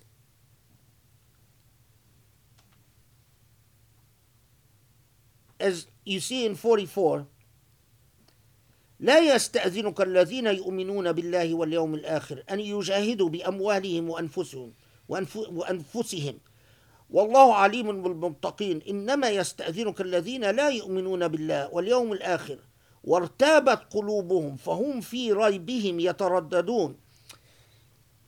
So and but this idea is not complete until ولو أرادوا الخروج لأعدوا له عدة ولكن كره الله بعاثهم فثبتهم وقيل اقعدوا مع القاعدين It is of the things that just blow your mind. Okay, so first Allah says after validating what the Prophet ﷺ did is say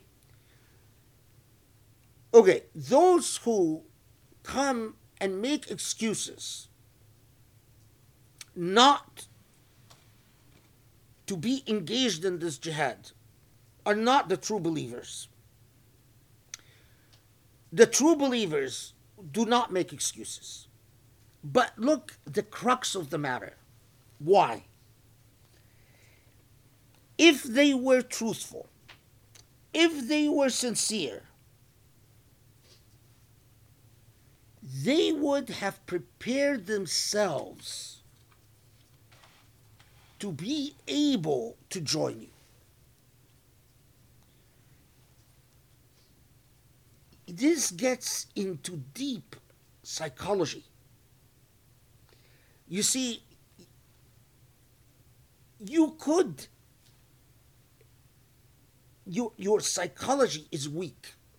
You don't want to sacrifice. You don't want to be um, in, in a state of nufur. So you set up the conditions of your life. So that's one thing. Is that you set up the conditions of your life. You don't you, you don't take the necessary steps so that if you go to your on jihad, your children are taken care of. Or if you go on jihad, your your family is not going to starve. You sort of not take the steps. And so that effectively it ends up being that when the situation comes up, you can't really make the sacrifice. But Allah exposes you, lays you bare before yourself, and says, Really? You think this really fools Allah? But it is even more damning than this. Because Allah is saying, if you really wanted to uphold Islam, if you really wanted to serve Allah and serve Islam the way you claim you do, you would have done what is necessary. So let me put it in very concrete terms.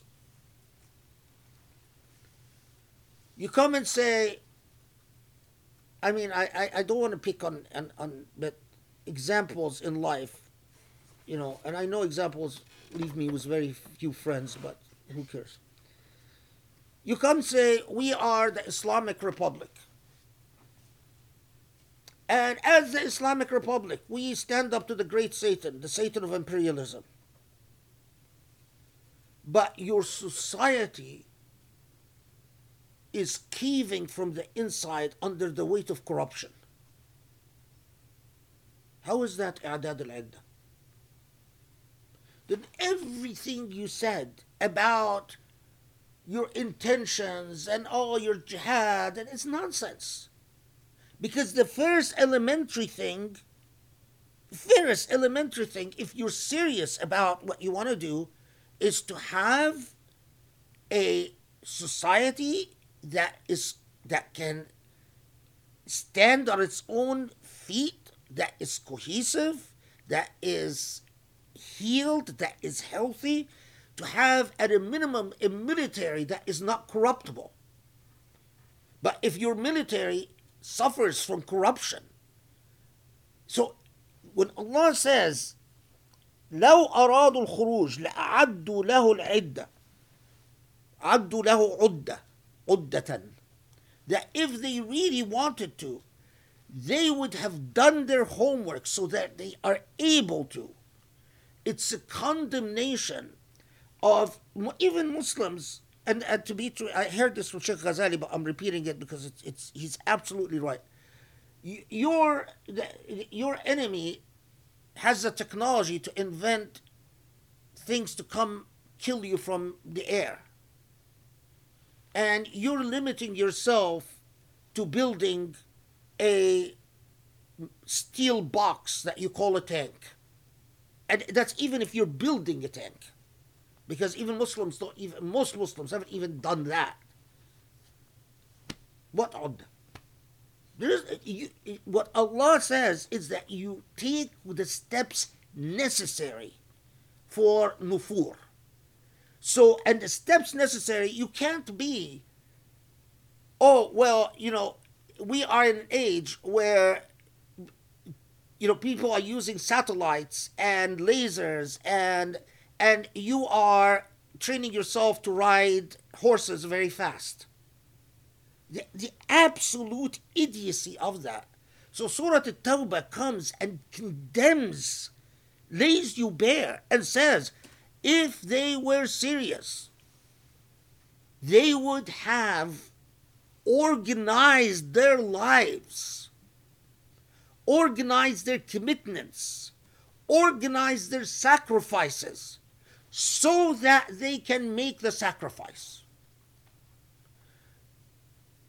But to come having not given the matter of the sacrifice any serious thought or any diligent commitment and come to the last moment and say, I can't.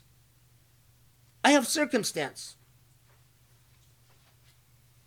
That's the responsibility that you will confront before Allah. And when, I mean, Surah At-Tawbah, I, I, I, that's why it's like I, I'm like Surah At-Tawbah, I've been fretting dealing with Surah At-Tawbah because we will see how Allah comes and actually points to this as kufr. Says not just hypocrisy, but even beyond hypocrisy You're not really Muslims at all. Because it raises then, well, the implications are just. So, and Allah knows that. So look, look at the expression. ولكن كره الله انبعاثهم فثبطهم وقيل اقعدوا مع القاعدين Allah knows they're lazy. Allah knows they're not sincere. Allah knows they're not committed. فثبطهم ثبطهم means to literally take the air out of them, to make them lethargic. So Allah says, okay, yeah, this is the way you want to be. I'm not going to help you. And so you're going to wake up every day not motivated to do anything. But this is on you, not on me. This is on you because you lack the commitment. You lack the dedication. So Allah is not going to gift you with some exceptional energy to overcome your lethargy and your apathy. Every day you're going to feel lethargy and apathy and anxiety and depression and unhappiness and I and confusion and I don't know and you are going to live in a world of narcissism and self-involvement as we will see which will come in Surah At-Tawbah. It's, it's just it's an it's an earth-shattering surah.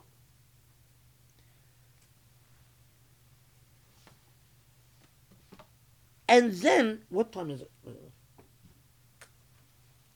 Okay.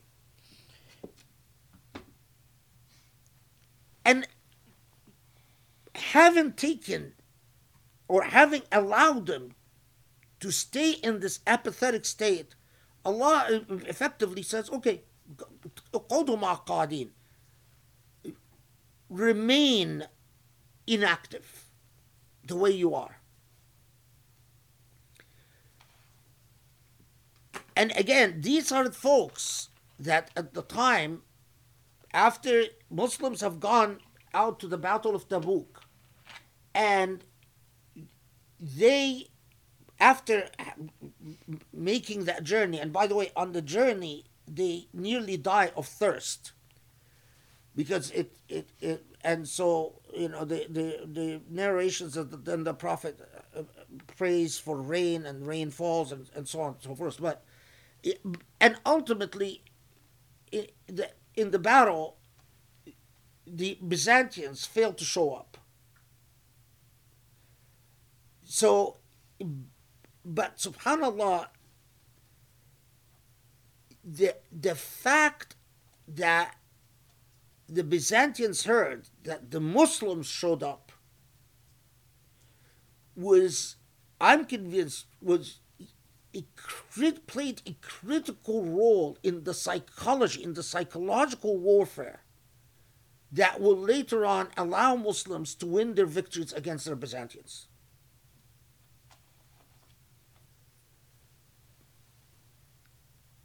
So, and then Allah in 47 comes says, why is it that the Prophet والسلام, was right in telling, okay, fine, don't come. That if they would have joined you, ما زادوكم إلا خبالا ولأوضعوا خلالكم that when tested with hardship, what is the what would happen when they're going through this journey and then they start experiencing thirst and hardship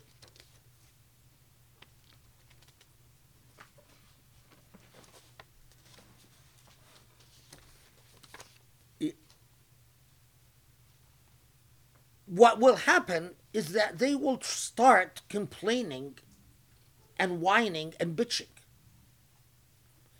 And it's- it's a- when Allah says, يبغونكم الفتنة وفيكم سماعون لهم والله عليم بالظالمين that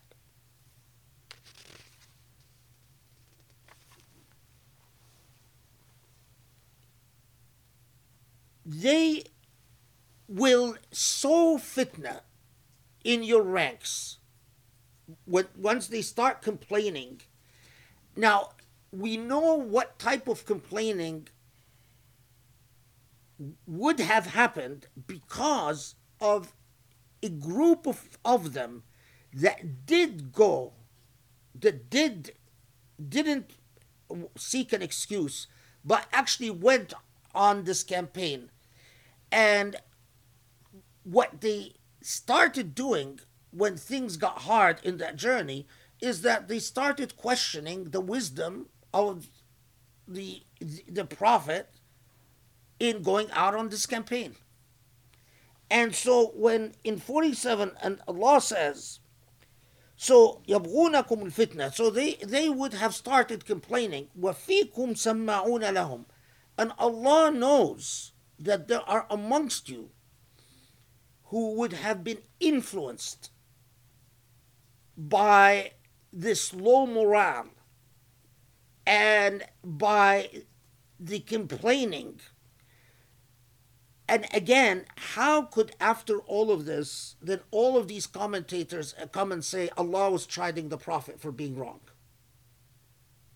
When, when Allah is, is saying that, in fact, they would have added to fitna, and there are amongst you people who would have actually listened to them. And we don't forget that in Surah An-Nur,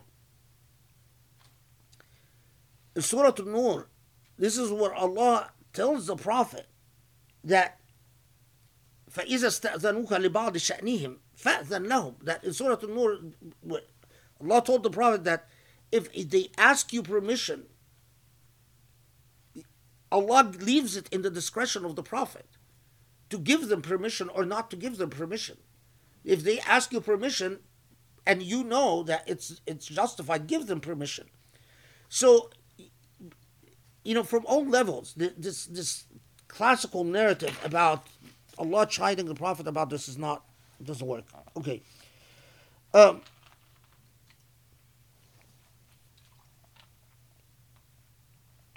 yeah.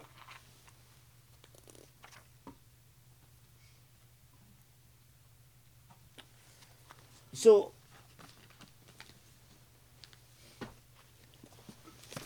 forty-eight and forty-nine لقد تغوا الفتنة من قبل Indeed, before this time, they have tried, they, they have caused fitna and devised all manner of plots against you until the truth was revealed and God's will became manifest, however hateful this may have been to them.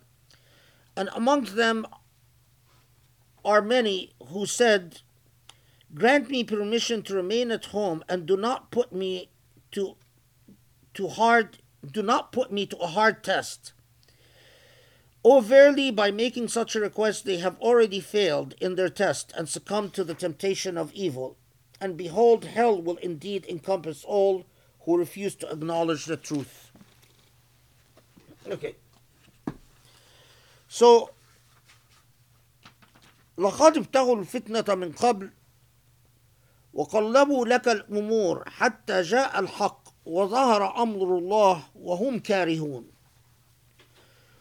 ومنهم من يقول إئذن لي ولا تفتني ألا في الفتنة سقطوا وإن جهنم لمحيطة بالكافرين.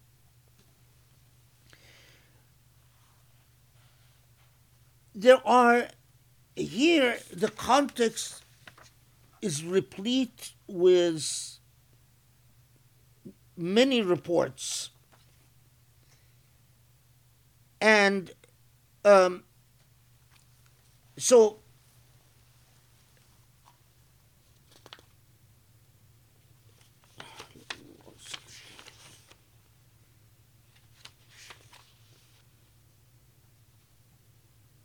yeah okay so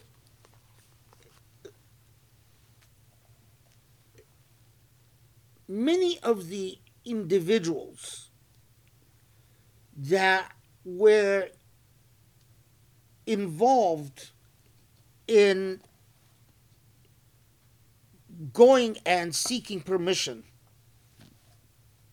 You know, the classic character of Abdullah ibn Ubay. Um, or people like him, because I can't remember if he was dead by then or not. I don't remember. But anyway, that the, were the same figures that are the opposition group within Medina. The same figures who second who you know we're we're whining and complaining with the various legislation or the various uh, uh, uh, revelation that required uh, uh, financial sacrifices, that required the taking care of orphans, that the, the various revelations about inheritance, the various revelations about divorce laws, the same individuals that were whining and complaining about in Ghazwat al-Khandaq and the Battle of the Trench that were whine and, and the division of of uh, profits which they were unhappy with because they got nothing. And the same individuals that were again refused to go on the pilgrimage to Mecca because it was a suicide uh, mission. So these same individuals, this this sort of dissenting group, this opposition group, that the Prophet والسلام, and that unfortunately we don't do ourselves a favor when we write a seerah where we don't acknowledge that the Prophet والسلام, confronted a consistent opposition group that he tolerated. Because you know what? If we would have written our history with the bravery to acknowledge this, it wouldn't be so easy for Muslim rulers today to grab whoever opposes them and kill them. Because if the if if if these people who've reached levels of opposition that rarely are reached against any ruler. I mean, I doubt that even the founding fathers of the United States would have tolerated. You know, I teach a course on political crimes, and we go through sedi- trials of sedition in the founding of the United States. And I can tell you that the highly democratic fathers of the United States did not tolerate that level of opposition. They, they tried people for sedition for far less than what these people did. Is it significant that our prophet didn't? Yes, it's extremely significant. Because again, the seeds of morality. How do you understand what is being planted? If you don't even notice what is being planted, how do you expect more, for moral growth to, to be there? There is no moral growth because you didn't even notice the seed. Maybe the seed is still there in the soil, but it's waiting. It's waiting until those who come and notice it and say, ah, okay, let's now let's nourish it so that it grows into something. No question. So again, Allah subhanahu wa ta'ala says, Allah is aware, these are the same people that have thought fitna before. Despite the fact, our modern psychology as Muslims, and I, am underscoring this because it's how badly we are scarred as Muslims, that anyone who's causing a fitna and they cite the hadith, oh, you know, if you agree on, on a matter and someone comes and cause dissent, kill them, whoever they are. That hadith, which is a fabricated hadith, it, it, موضوع موضوع موضوع I mean fabricated by by by any measure of analysis that you pursue leave alone that it contradicts the actual living sunnah of the prophet and the quran because those who have thought fitna before وَقَلَّبُوا لَكَ الْأُمُورِ And they've even, قَلَّبُوا لَكَ الْأُمُورِ They've turned things upside down upon you.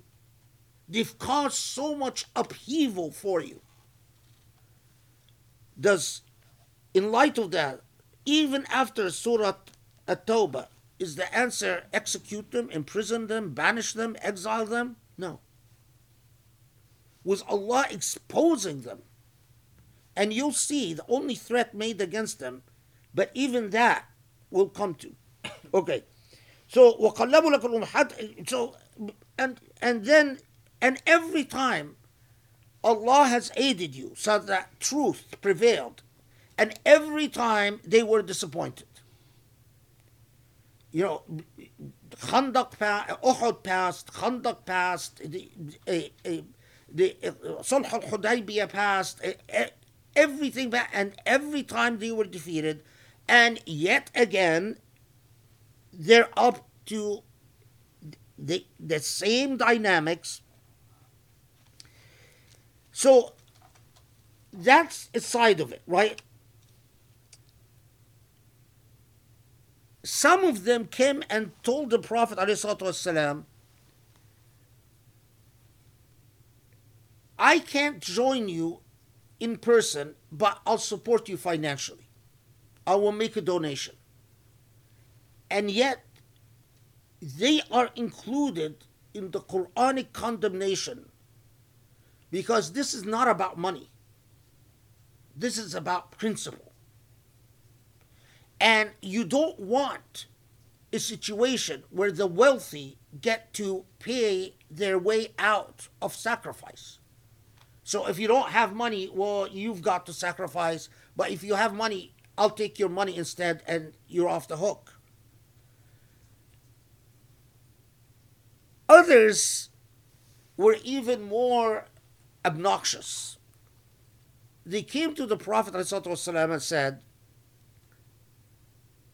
Forgive us, because if you command us to join you, we will disobey you. And we don't want to disobey you.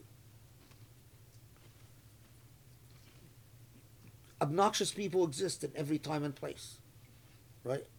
You know, if you if you put pressure on me, I'm gonna rebel, so don't put pressure on me.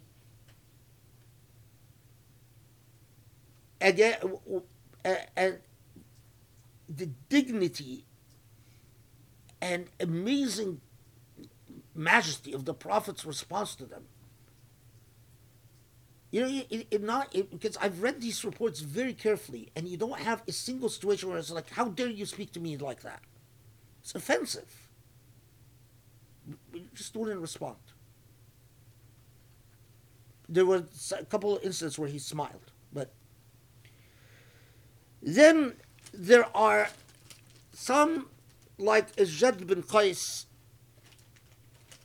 Ijad bin Qais comes with an interesting excuse. But he went down in history because of his excuse. He didn't say my, my children or my business or I'm going to disobey you or I'll, I'll give money instead. He said, I am weak before women. And I fear that if we go I will I will see blonde women, banat al asfar, as they're called, and I won't be able to control myself when it comes to blonde women. So, because I don't want this fitna, you know, I can't join. And the Prophet ﷺ smiled and didn't respond, and he didn't join. Now, it sounds comical, but reflect on it for, for a second.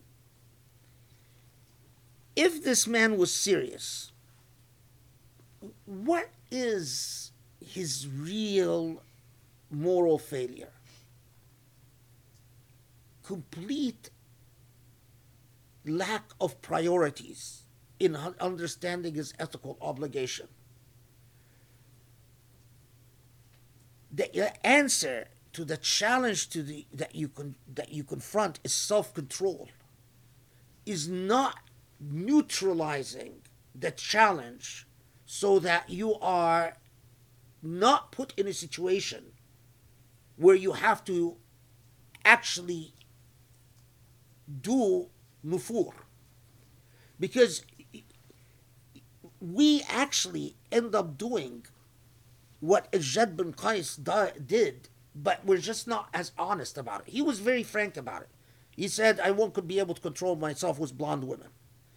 But how many situations where Muslims won't go into a field because they want to stay next to what is safe.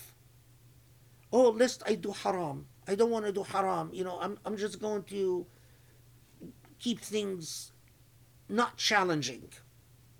And so, to avoid challenging situations, you say, uh, you know, I'm, I'm just going through the safe route. A Muslim is supposed to be strong. And catering to your weakness is no answer. You will discover that you are often as strong as you demand of yourselves. That I was commenting to Grace that I'm watching uh, a, a, violin competition uh, in Poland these days. And, you know, as usual, you notice, as usual these days, that so many of the best violinists are Asians South Korean and Japanese and Chinese. It's not genes it's what they expect of themselves. It's their work ethic. And I'll tell you how I know it's their work ethic. Because those who practice the violin very, very hard, they get a bruise on their neck that looks like a huge hickey. It's like a big brown spot on the neck. And every single one of these Asians had that mark on the neck. And it's like, wow and so they're dominating the competition. But that's not unusual. It's been like that now for a while. Of course, you know, crazy me. I'm sitting there and saying, when will be the day? Well, it will be Muslims, and and then you know, of course, Allah uh, uh leads me to a single Muslim that actually competed in the Menuhin uh, violin competitions um, the last name was Abu Zahra. It was a woman. I think Dina Abu Zahra. But of course, uh, you know, as I did my research, it turned out to be completely se- a completely secular family that has, you know,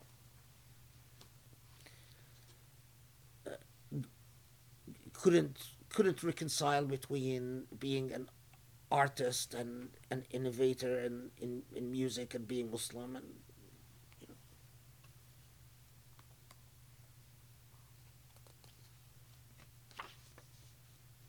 Okay. So, a whole range of excuses. Now, this إن تصبك حسنة تسؤهم وأن تصبك مصيبة يقول قد أخذنا أمرنا من قبل ويتولوا وهم فرحون 50 the way it is always commented on is that they are hypocrites. And because they're hypocrites they actually not just that they make excuses but they want they are wishing evil for muslims. They want muslims to be defeated. This is a, a, a dumbing down of the historical record because the, the, he- here is the what, what the historical record actually tells you. That some of them are indeed like Abdullah ibn Ubay who actually wish ill for Muslims. And but that's a minority. That's that these are the well-known supporters of Abdullah ibn Ubay who are, are not Muslim at all. But what 50 is pointing to is something even more subtle than this. These are people that, because of the weaknesses within, they ha- are, are constantly not with what is needed to move ahead, to progress, to move forward. As we saw in Al Khandaq, you know, they're complaining. In in in uh, Hudaybiyah, they are complaining, and, and so on. But these people who come to the Prophet والسلام, and to the Prophet, they are making excuses. And they say, you know, our circumstance, and they swear, and so on. When they are not with the Prophet, and they are within their own close circles, they are criticizing. So, with the Prophet, they are showing themselves to be polite and respectful. And we'll see, this is even addressed in Surah At-Tawbah more specifically and more on point. But when when they are within their own circles, they are the I know better bunch. Yeah, you know, this is ill advised. This is, you know, they, are the the the bit the, the, the, the group that is complaining and bitching and criticizing. But they're not going to do that with the prophet. They do that behind the prophet's back. Psychologically, then they've put themselves in a position that they want validation for their weak selves and cowardliness. And this is one of the worst ailments is when you're a hypocrite and you don't realize you're a hypocrite. You see, if things go really well, then they look bad. And so Allah comments on this and says, Look, وإن تصبك يقول قد أخذنا أمرنا من قبل. So if things go back, bad, go bad, they say, see, this is why we didn't join. We knew this was a failed venture. And because we knew things were going to go badly, this we were so in, we were so wise. That's why we were careful. That's why we didn't jump into it. And, and what they don't admit to themselves is that they're actually happy at the failure. When you've put yourself in a box that you are happy at the failure of a Muslim initiative, and a Muslim effort. It is the worst of maka'id al-shaitan, the worst of the traps of shaitan. Because it could happen where you don't even admit the happiness to yourself. What you you you're sort of relieved and say, "Oh, I knew this is going to happen," but that's your happiness. And in Allah, Surah Tawbah, as I remember, I told you that the the they they gave it many different names initially, and among the names that they gave it gave it is the exposer because it exposes human beings to themselves. Are you the type that's going to say, I knew it was going to end this way? I knew it was bad? And your sense of validation takes precedence over your commitment to the cause? Because that's a terrible situation and a terrible relationship with shaitan.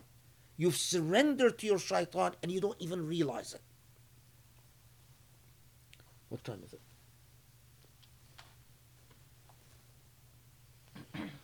Okay, we are.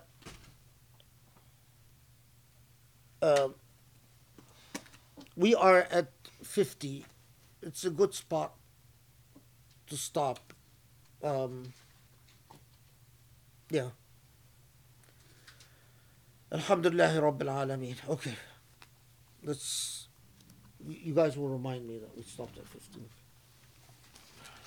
Okay, Bismillah ar-Rahman ar-Rahim. Alhamdulillah, um, this was absolutely amazing as always. Um, just a few highlights that I took note of. Um, in the beginning, the, the idea of the cost of losing a sense of sacred time and sacred space. And um, what strikes me is like, you know, when, when it's Ramadan, we all shift into a different rhythm and it's very natural and we know it and it's sort of automatic where it's like, okay, this is the month where we donate more, this is the month when we do this more and that more. So even the idea of if we actually were raised with the idea that four months out of the year is like that, you know, you start to get an idea of how incredibly um, transformative that would be. Like your point about, you know, no, don't get a divorce during this month, it's a sacred month. So you, you get a sense of what we've lost. Um, and I think that obviously, like, I, I don't even know, you know, what the sacred months are, and it's like, oh gosh, you know, this is um, so important just for us, even living in a non-Muslim country where we don't know whether it's a particular Muslim month or not, or you know, a particular date has passed. That it's something that we should do on our own um, to reclaim that in our own in our own way.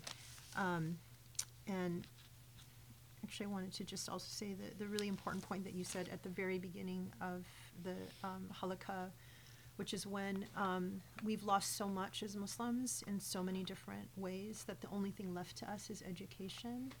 That's such a powerful idea. Um, and, you know, hopefully, I mean, it becomes a, a very important mission for, for all of us to just invest in that and to try and spread um, spread the word, and maybe that's also a, side way of just promoting the prophet's pulpit, which is, you know, um, is doing incredibly well with um, getting the word out. So anyway, if anyone has friends who wants a, pro- a copy of the prophet's pulpit, um, let us know that that book has been really transformative. We've been getting really amazing reviews back. Okay, that's just a little sidestep. Um, the idea of nufur, which is your, your, the whole discussion that um, you engaged in, was so powerful and so beautiful. Um, the idea that we should be dynamic and um, you know at, at the forefront, um, active, not apathetic, um, sacrificing, you know, and not the opposite. Um, these are all things that we all understand. It's like when when God calls you to action and your reaction is sort of like, oh no, gosh, you know, you kind of know what you're supposed to do and then you don't really want to. Like these are things that I think we've all experienced in one way, shape, or form, but this is something that speaks so deeply to us. So the idea that verse 38 and 39 are just are an encapsulation of just, you know, even the, the essence of what it means to be Muslim um, for our, our time is, is so incredibly valuable and the question of you know have you become so content with this life and all that comes with that question you know are you willing just to settle for what's comfortable for you um, and justify your inaction um, you know, why are you not moving and changing? And, um, you know, that, that just really, and, and pushing things forward, that really just summarizes, I think, what, what we're trying to also accomplish here through encouraging Muslims to be active. Um, and then, um, the idea that, or the, the verse that said, you know, whether it's small or great, you don't really know, um, you know, whether what you are going to do is going to make a great difference or a small difference, or you know, giving eight dates, uh, or giving, you know, getting eight dates and giving away four, something that, you know, conceivably is very small, but actually could be quite huge. Um, and actually, you know what? I forgot my phone. We got this really beautiful message as I was sitting here. Um, and maybe I'll just paraphrase it because it was actually to this point. Um, someone who who watched uh, in my weekly email this week, I sent out the video of uh, Sheikh on the Rami after show where he's sitting and talking with um, Rami and another artist, and he wrote that from Pakistan. Um, this was so powerful and so beautiful for him to watch um, because there are in in Pakistan there are um, people who believe that art and artistry are haram, and I, I guess recently a singer stopped singing because of that belief, and so for him to watch you sitting with you know artists and conversing just left him with a, a- a feeling and that he couldn't describe it, but it was just so beautiful and um, that it changed his thinking. And the idea that when you did that, it was so small. You had no idea that it would have any impact on anyone, and yet someone in Pakistan could write and say this was transformative for him. It just goes, you know, it's a, a perfect example of how you never know if you're doing something even tiny that can make such a huge difference. Um, and then the idea that tranquility is a sign that Allah is with you, that you just have to commit to the action and commit to serving um, to bring God's light into the world. And regardless of the outcome, whether you get victory or not, if you have the tranquility, that that is a sign that Allah is with you is extremely powerful. And then, just in uh, the most important notion is this idea of seeds of morality that are planted and understanding, like first having, noticing the seed, recognizing the seed. You know, as we read through the Quran, like, is this a seed that can be nourished and that can grow? Um, but if we do nothing but just have a seed um, that has not been developed or planted or grown, then we've, we've actually done nothing. But the idea of taking that seed and turning it into something you know, incredible is, is the goal. And um, again, it begins with this education. So thank you so much, Sheikh. This has been an incredible session.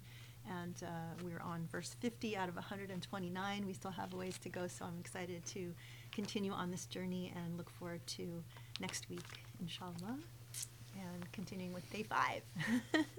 so have a wonderful week, everybody. And alaikum. inshallah, we'll see you next week. Assalamu alaikum.